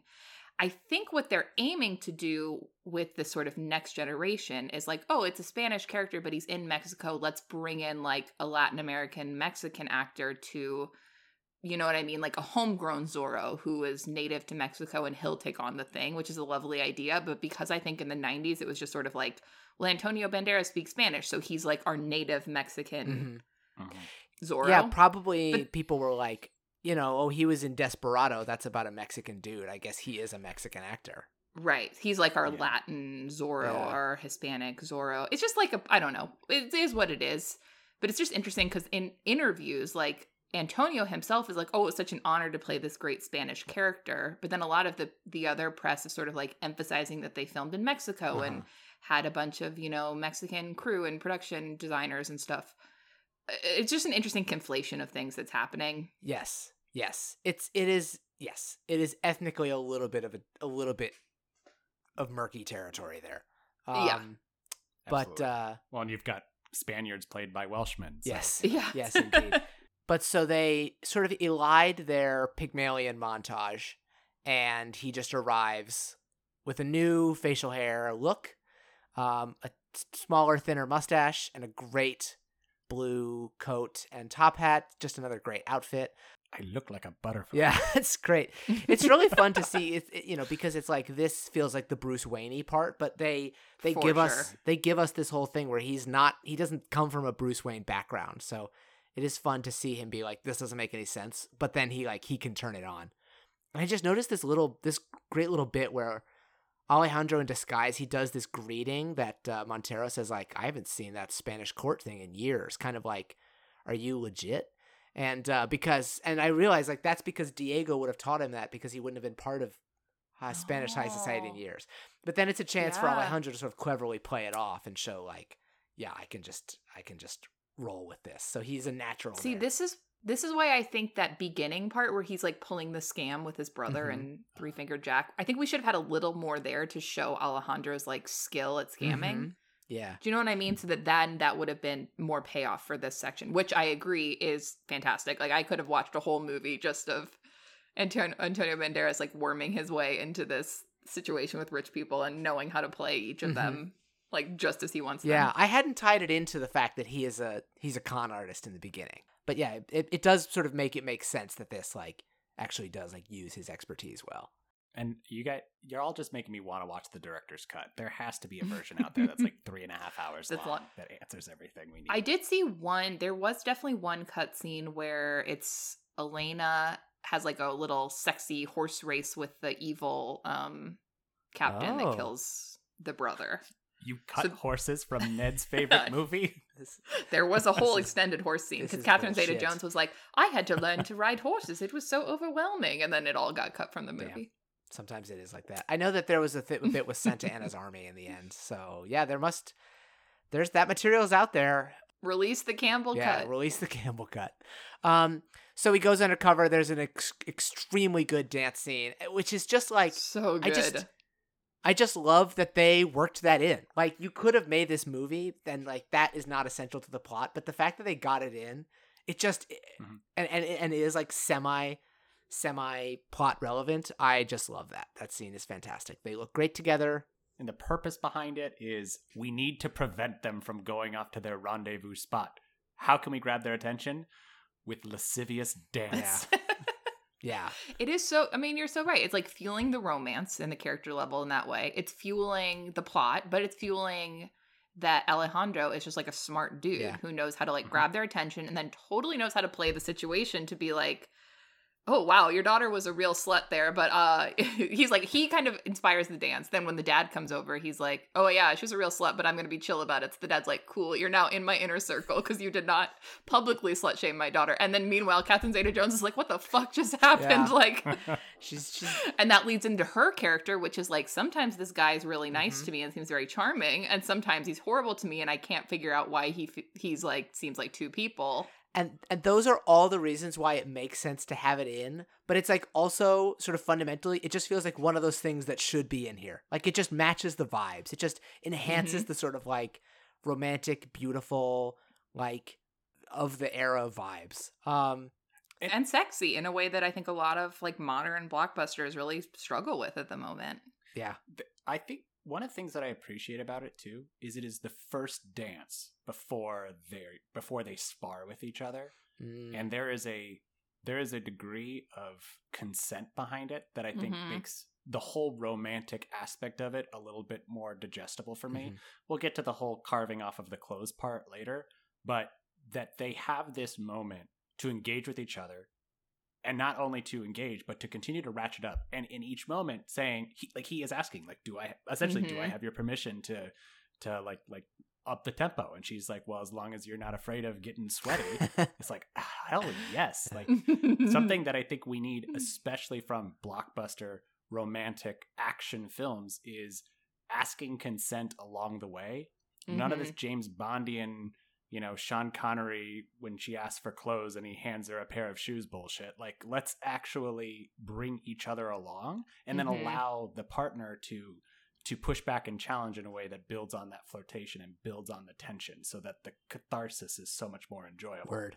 Yeah, it feels flirtatious as opposed to just like a guy seducing a girl, Mhm. or or it's not like what you're saying. It's flirtatious in the back and forth, not like one person is the seducer and one person is the seducee or Yes, whatever. the mutual Yeah. flirtation that goes on through the whole thing is really key.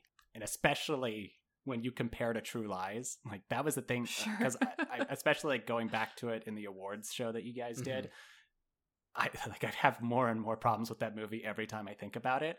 And that big element of it is you know Arnold Schwarzenegger with Jamie Lee Curtis, and there is the without the um I forget how you, how you phrased it, Caroline, but but the power dynamics without like sub the like subverting those power dynamics Mhm. you miss out on so much. And I think having Elena carry, like, she is in a position of power. If she wanted to, she could probably have Alejandro kicked out of this party and the Mhm. whole ploy would be destroyed. But she's allowing him and she's pushing back. And I'm like, ah, that's what I, I think that makes this scene so much more enjoyable to watch. Yeah. Yeah, that's a very good call. Yeah, doing a lot of really good work in that whole time. I also enjoy that they they work in that party scene to show that um, Harrison Love, the villain, the sort of secondary villain, is not just a like a homicidal bastard. He's also like an unpleasant bro.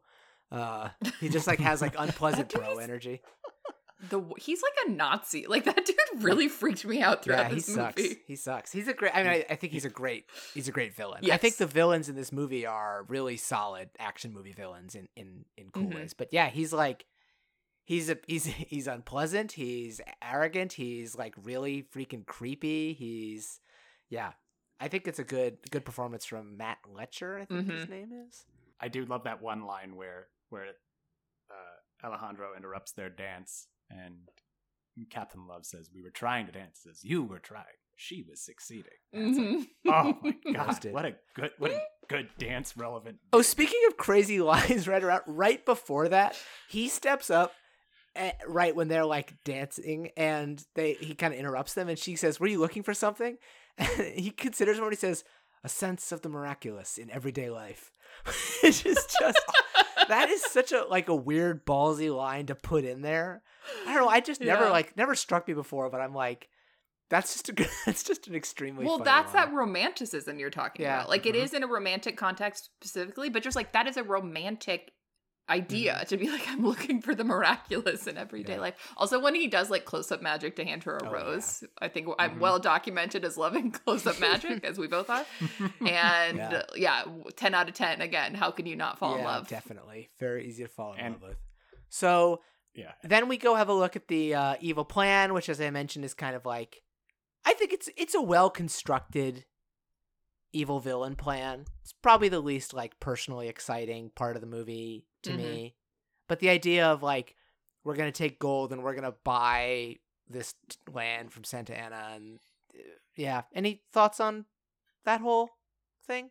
I think there's maybe a little. I think the parts of the movie that are about Zorro being a defender of the common people feel slightly more incidental than I think the really well drawn emotional conflicts we've talked about of like avenging your daughter and wife, avenging your brother. And so I think anytime it kind of goes to like, oh, this will affect the people of, of California, it feels a little more vague or tacked on. Not bad, but like it's not, it's harder to get invested in it, as you're saying, Ned. And I would add to this if that if the introductory scenes when we first see Alejandro with Joaquin and, and Three Finger Jack, if they extended that more so we could get Mhm. more of Alejandro's connection to the people, I think that would match up more rather than feeling like, oh, I'm wearing the mantle of Zorro. I, I guess I'm also supposed to do this. Mhm. I Yeah. think to say like I am I am as invested in saving and and protecting these people as I am in avenging my brother's death. Mhm. Yeah. Because then because that adds to the whole Captain Love element of Mhm. how can I, you know, how can I, you know, uh, um, how can I do what needs to be done when all I feel is hate? It's like, well, yes, because you should be pulled to more than just Elena, the love interest, Mhm. and he doesn't really even know at the time that he's helping uh, Diego de Vega to to get his vengeance as well. He just knows that's part of it. Yeah. I do like that scene where he says where he, he asked that question. But uh but yeah, it is I, I do think you're absolutely right, Caroline, that like the interpersonal melodrama and that sort of like development of those things seems to be what I think the movie is actually most invested in. And it does honor, it includes the Zorro is a servant of the people dimension, but um maybe is like less uh less super interested in that in that stuff. So, um, yeah, we and we we go into sort of uh, I don't know what you would call this this chapter of the movie in screenwriting structural terms, but there's just some some character development scenes. Elena has a scene with old Anthony Hopkins, um, which I think we mentioned is like a I think pretty good melancholy acting on his part and on hers. That's I like that scene. Uh, there's the head in a jar scene, drinking the drinking the brother wine. which also was, as we mentioned, is technically historically accurate. And they're like, well, how can we just ham this up a bit? Let's drink wine out of it. Which, I, I mean, come on. There's is I would not have drinking drunken the No. wine with my sibling's head in it. no, I'm not committed enough to the I scam. pass. I think. I- I'm just trying to understand, like, lo- like logistically and medically. what- there has that has to be problematic, right? it can't be good for you. I don't know what liquid could be keeping that head in its current condition, but also be uh, potable. Drinkable. yeah, Right. I mean, look, people had shorter life expectancies in the 1800s. This is why they were always drinking Head head wine. wine. Head wine, or something. yeah, uh, definitely that scene freaked me out as a kid, so I definitely remembered it quite clearly. I think coming back to it, I was like, "What is this doing here?" I mean, I like a scene where a villain and a hero face off and are like, "I know you, and I'm gonna fucking get you," and the hero's like, "Yeah, are you? Yeah, fuck off," you know. So I enjoy that energy, and I do think, as I mentioned, that Harrison Love is a good villain. Um, I don't quite know what to Which make of that I- scene, but I I I do think one thing that we did jump over was Hmm. when they visit the mine as part of that whole scheme. Right, right, right. So, yeah, so they, they they lay out the plan in the in the sort of like hacienda, and then the next morning they're all taken in covered window carriages to look at the mine, and they see like, oh, he's using basically slave labor to, uh, to get all this gold. Which I guess I should add because my previous complaint was Alejandro doesn't have something. I wish we had more backstory to see his connection to Mm-hmm. people. I guess that is sort of the the hero aspect of I Mhm. must do this to to help save these people who have been enslaved. So I will give credit to the movie. Yeah. regard. I just wish there was more of a personal element rather than a a duty. Mhm. It's underbaked for sure. You kind of just have to buy it based on a couple looks that he's now like expanded his mission. Well, and plus he has the whole scene with Three Finger Jack being shot, which again is more of this is my my small circle, like the people Mhm. who are closest to me, which is more of what I got from his character is my parents were killed when I was young or they died when I was young, I was an orphan, and I've had to look after myself. And like why does the individual care about the masses? Mm-hmm. And I, I feel like it kind of interrupted that option to be like, oh, he sees this the wrongdoings, and Mhm. that is why he is coming back. It's like, well, no, he also really wants to kill Captain Love because he also killed his other friend. yeah. Yeah, so we have that. We have those little drama scenes. We have Elena um reconnecting with her like nurse in the marketplace, which is Mhm. another it's a, I think it's a good Elena scene in terms of like her sort of like puzzling her way through this mystery of being I, I feel like I'm connected to this place, but I'm confused, but what does that do to my worldview? Uh we go into the stealing the map slash sexy sword fight slash horse chase action scene, which is kind of like, you know, I think a real It's our first proper Zorro. say right? again. Antonio's. It's our first like proper Antonio Banderas as Zorro. Yes, because and I th- I'm glad you brought that up because I forgot about this because he he last wears the fake mask, the like the the the raw Zorro mask at 55 minutes in. I mean, it goes another 50 minutes until the 145 mark when he says Alejandro says, "What do I do with all this hate?" And Diego says, "You hide it with this." And and then he drops the mask. Um which is I really think like I hadn't thought about that structurally how long they make you wait where there's It's no long. Zorro It's a long time. in the mask, you know. And this is this is a thing a thing that was discussed a lot when the sort of superhero movies started to get going again in the in the early thousands of like, oh, they go so long before you see Batman as Batman. Um, at least that's Mhm. that was the point I made. Um, but it's really cool here that they live you that they give you that suspense so that when he goes back in there, you're like, fuck yes, Zorro is back. Let's go. He's the proper Zorro now. Um, Yeah. yeah, that's And Ned, to your point, they've built more on his his garb because now he has his fantastic hat, Mhm. which Mhm. then becomes then we get a little bit of the uh, what's the term uh, uh, uh, prop play later on with. oh yeah, yeah, Sure. yeah. So this is definitely like the act. I feel like this is the action high point of the I movie, agree. right? It's like a sword fight into a sexy sword fight into a crazy horse chase. Yes.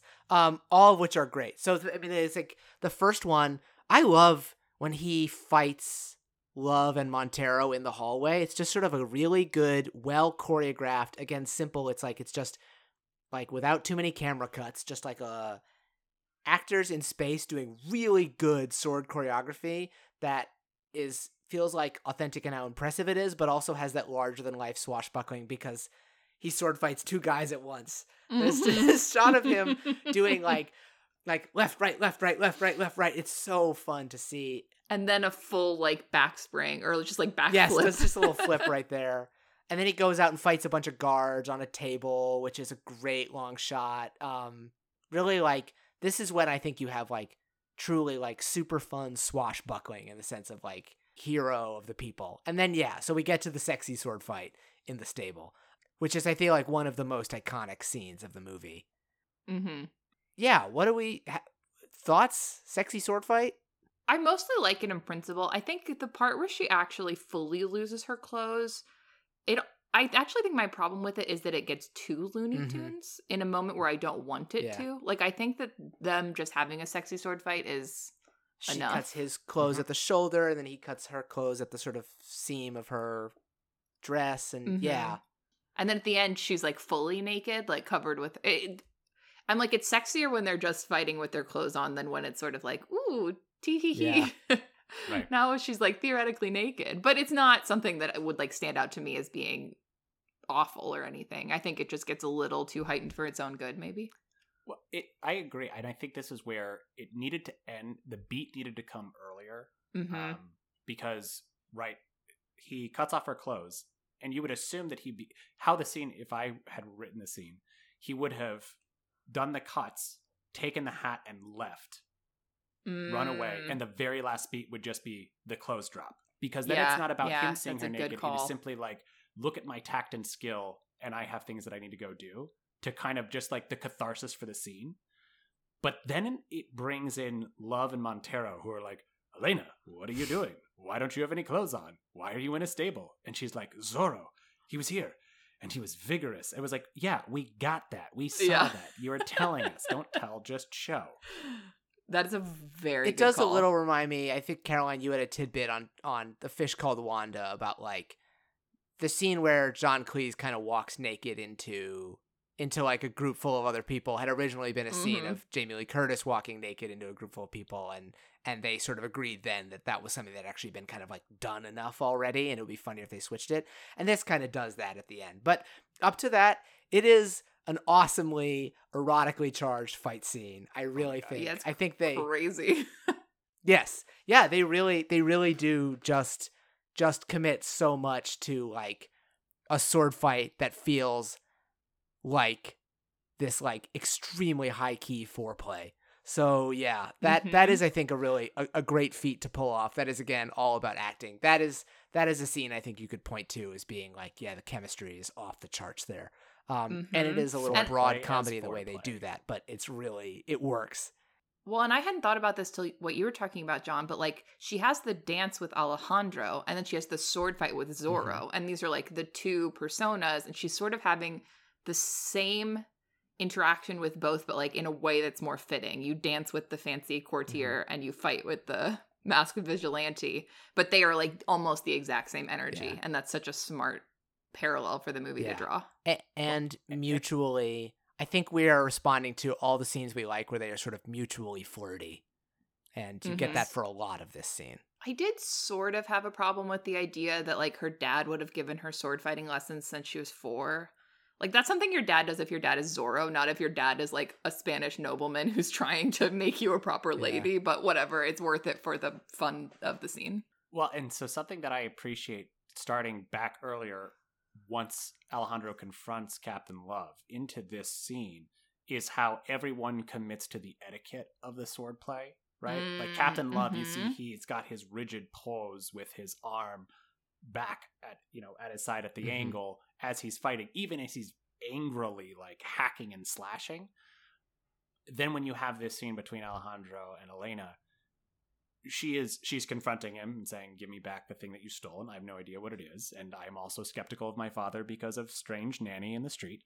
However, there there is a civil way to deal with this, and it happens to involve deadly sword fighting. And I think that's what I love so much about it is because they're engaging each other in a way where the stakes are so high, but there is a civility is not the right word to use for this, but there is a there's like an agreement being made that we Mhm. are both participants in it. And that's the like that is the underpinning of the consent that I find so necessary and I wish and why the, I feel that the the cutting of the clothes cheapens that moment because it's like here are these two they're engaged in combat but even the kisses they don't Mhm. feel like clearly he is stealing the kiss from her but he steals the second kiss after coming close and that's where i'm like you can see it's not him coming at her and pulling so much as them coming together Mm-hmm. and that's where you have all this tension and it's like you should have just let that happen and then ro- rode off in the sunset but you didn't Well, the shot where so- they have like he tries to like dismiss her, and then they like fight a teeny bit, and then they kind of like look at each other and like they like put their swords down for a second, and he takes off his hat and she takes off her dressing gown. Like that is so funny and good. Mm-hmm. Right. If we're gonna do this, we're gonna do Yeah. it right. Okay. Mm-hmm. So then, uh, some insane shit happens on horses. it's just. Oh my god, this Ned, this has to be your favorite. I I don't know. I, I really love this scene. It's it's so hard for me to pick a favorite fight scene. I do actually want to know like what everyone's favorite fight scene is.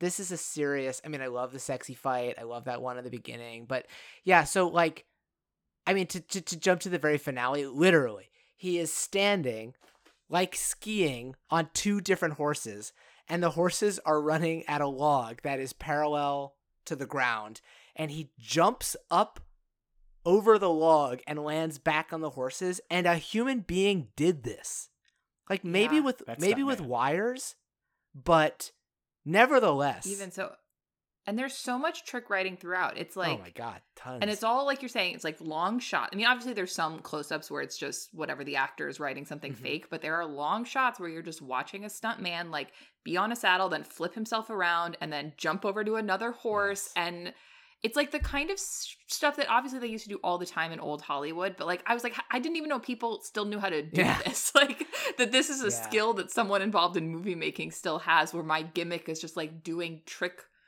horseback riding for Yes. films. Like it is so old school in the best Yeah. way. yeah this this stunt where That- like somebody like slides out of the saddle and their feet like touch the ground which allows them to like spring back up and land backwards in the saddle so that he can punch a guy as he rides by him that's inspired It's crazy. Crazy. so the the what I realized again on the second rewatch is this Tornado 2 Mhm. Despite the involvement in all these scenes, there is never a scene where the two of them, both Zorro and his horse, work together oh yeah actively. They are they are like co-fighting, but yeah. they're never up like a, an engaged partnership. And I find that again, this goes back to like using the entire using the environment to your advantage.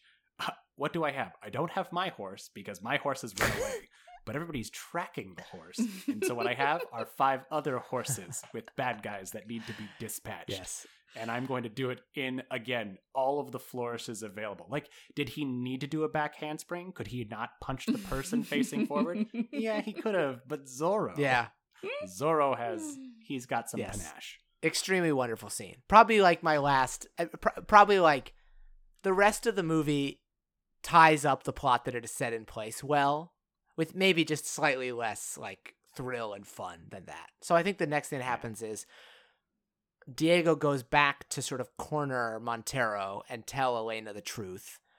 Um, sort of just like the delivery on that long plot line. I think my favorite part of that actually is a, a Montero villain moment when they're in this sort of like standoff and uh Captain Love draws his gun in a way that feels like it is going to play out in the same way that Elena's mother Esperanza was accidentally shot in the first scene. And Mhm. like the timing of it when Montero like catches it earlier in a way where you can tell he like still carries this moment and like tackles the gun out of the way and screams no i think that's i just think it's really smart to put that layer of like tragedy in the villain's life and you know he's still a, a you know horrible rotten bastard but it just makes him an interesting character hmm Yeah, I like how truthfully they play that. If you raise someone as your daughter and you grew up with somebody as your father, like finding out they're not, they were, they aren't biologically connected to you is not going to all of a sudden like erase the Yeah. feelings you have or whatever. I think they're pretty truthful to that throughout, and I appreciate that. There's there's also this moment uh, where uh, Diego mentions, you know, I've been dreaming about this moment, and Montero responds like, you know, I haven't thought of you in years, and it it fine it's a fine point on Diego's earlier line back before the party that like a nobleman says one thing and thinks another, Mm. and this is Montero really just like clinching that moment Yeah. to say like because you we know he has been haunted. That's by true. Zorro. He's he's he's taken the longboat and he's like I have to find this man that I have imprisoned, which you would Yeah. assume if if you imprison somebody for twenty years, like somebody would have a record. I thought about that too. terrible Bad paperwork. not in this kind of prison but no. th- right and and what i what i don't quite get is the end game for diego in that confrontation like what matters more that elena knows or that he has that he can leave with elena hmm little half-baked kind of hard to say anyways he he once again hands his you know hands his sword off and says okay and is taken quite gently to be Yeah. imprisoned. I was like i f- the man was zorro. Like it's not like he just completely lost his sword. Well it, it's uh, taken quite gently until he gets thrown down the steps in some this like big you know step throw. But then that th- that that beat sort of resolves quickly when elena comes in and frees him which is like they don't really have their connection moment yet but we see that she has chosen to believe him this all kind of Mhm. fast tracks us to a big showdown at the mine a big two parallel fight i mean there's some there's a lot of like fighting off the goons and running around the scaffolding and it does kind of climax with as you mentioned caroline two parallel sword fights where each of the zorros gets to fight their longtime arch nemesis I think you're right with what you said earlier that it is good. Like it's all really good, but it's not as much of a high point as that sort of like Zorro break in yeah slash horse chase that we had earlier. Like it's doing its job. It's not quite the high point of the movie, but I think the movie's smart to not drag it out for too long mostly.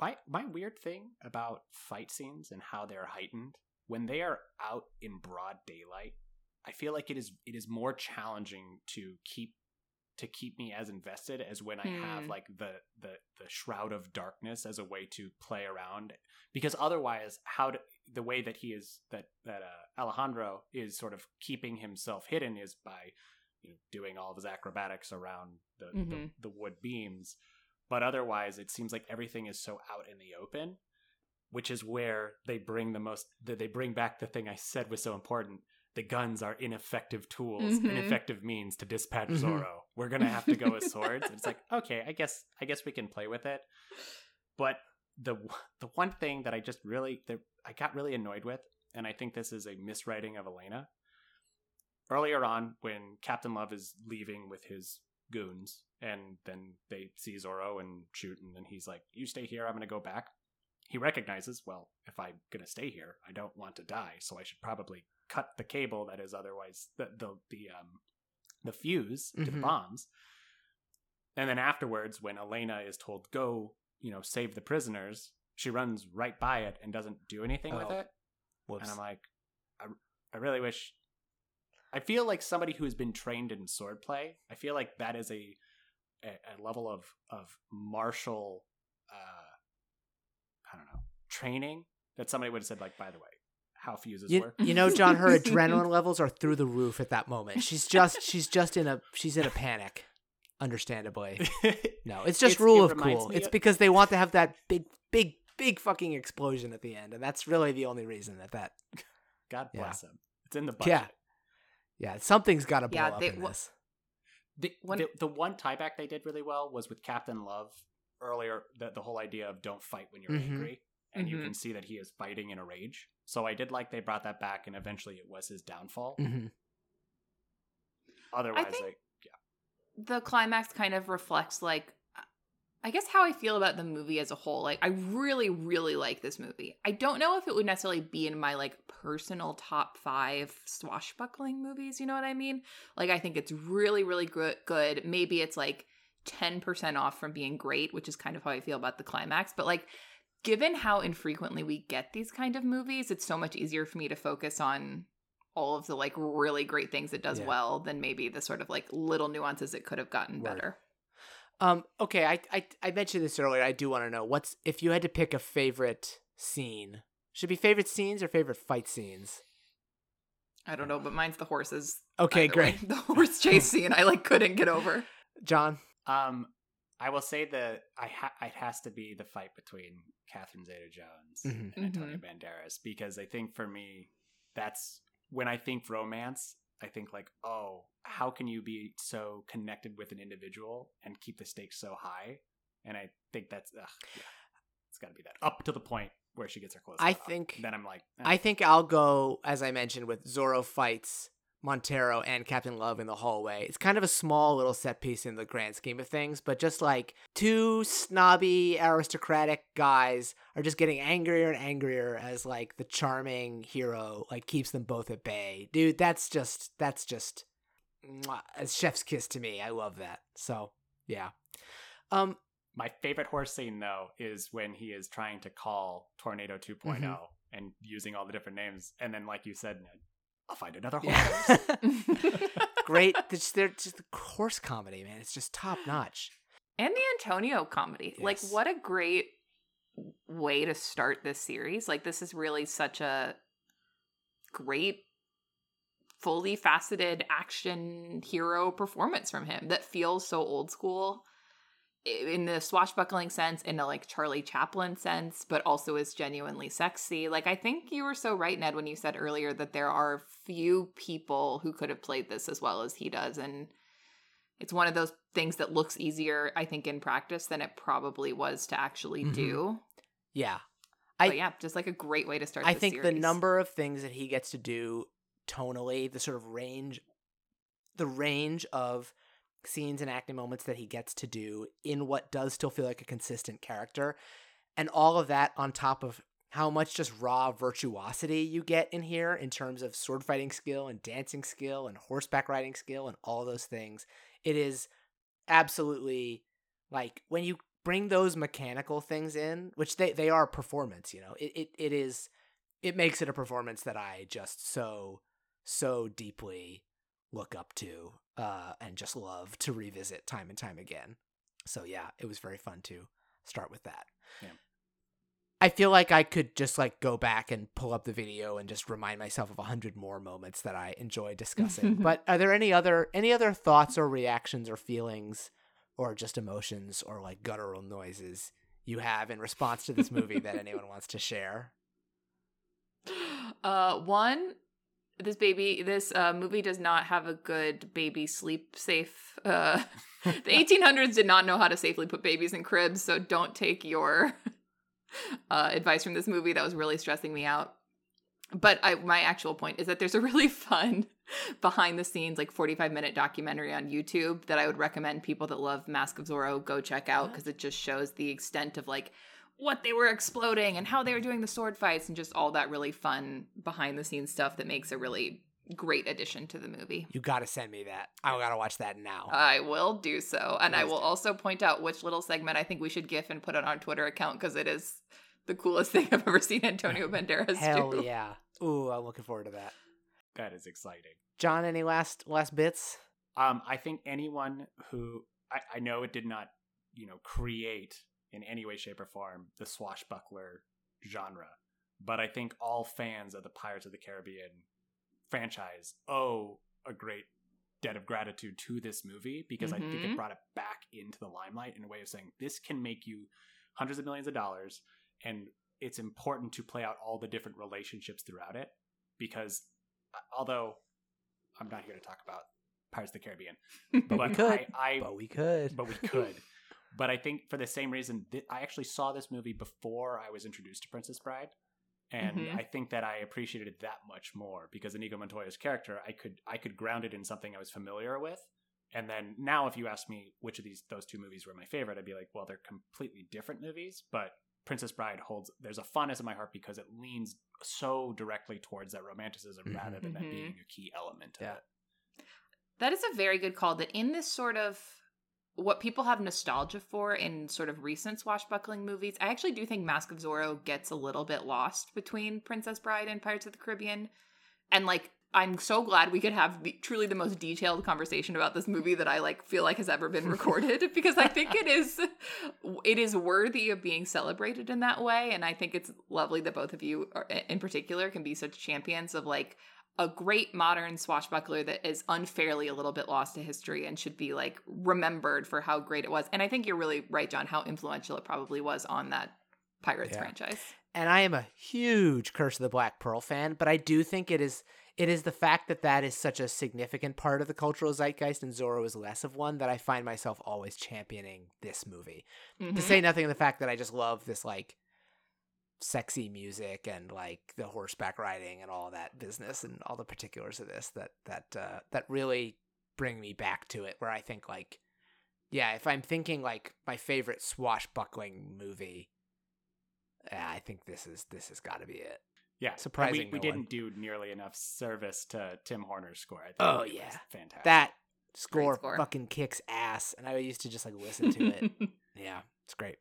Um, so for all of these reasons that we mentioned, I wanted to start our Antonio Banderas series with this because I thought it was such a great, like, sort of career-defining, like, showcase for all of the things he can do. But for our next episode, we're going to be going back in time to look at one of the first really significant chapters of his career, which, as we mentioned, was his collaborations in the 1980s with Spanish director Pedro Almodovar. They made five movies together in that time when they were both starting their careers, and it was a very tough decision which to focus on. And even in this moment, I'm sort of second guessing it. But I'm going to commit to sticking with my instincts and say that next episode, we are going to be discussing 1988's Women on the Verge of a Nervous Breakdown, um, a movie that I that was made a very strong impression on me and I'm really looking forward to that. But before we leave you with that, we want to say thank you so much John for joining us for two you, Zorro packed hours. Um this is so much fun. I'm glad you feel And that we'll way. have you back for a full on rom com at some point as well. I that's uh, now before you joined Caroline, I was talking about how I had I had wanted to be at to be invited onto this, and I had thought it would have been in one of the rom com movies because I never shut up about how much I love romantic comedies. But this has been a true pleasure. I'm I'm glad I had a chance to revisit this, and also just to hang out with you two because one of the things I love so much about your podcast is while I don't get to see either of you as much as I want to, and nearly as much as I would probably deserve, it's it, it when I'm on the train going to work, it's kind of like hanging out with two friends. Aw. I that to be really important. That's so Thanks, nice. buddy. Did you want to pr- to promote any of your social medias or anything? I don't know how you're living your life as a. I no, I have I have no social media. I have no podcast. Um, so if you want to reach me, uh, I guess I, I guess I I have no idea. I don't know. Ask Ned and Caroline to give you my number. If yeah, you tweet at us, I'm- and we'll pass it on to John. Yeah. No, just keep keep listening to roll calling and share with more of your friends and engage with them on Twitter. So I'm not I'm not the person who seems like they're responding too quickly to the posts because that's always my fear. I'm like, how many seconds since he posted this? I sh- I should wait. I am You terminally can on never respond too quickly. I was gonna say you can never respond too quickly.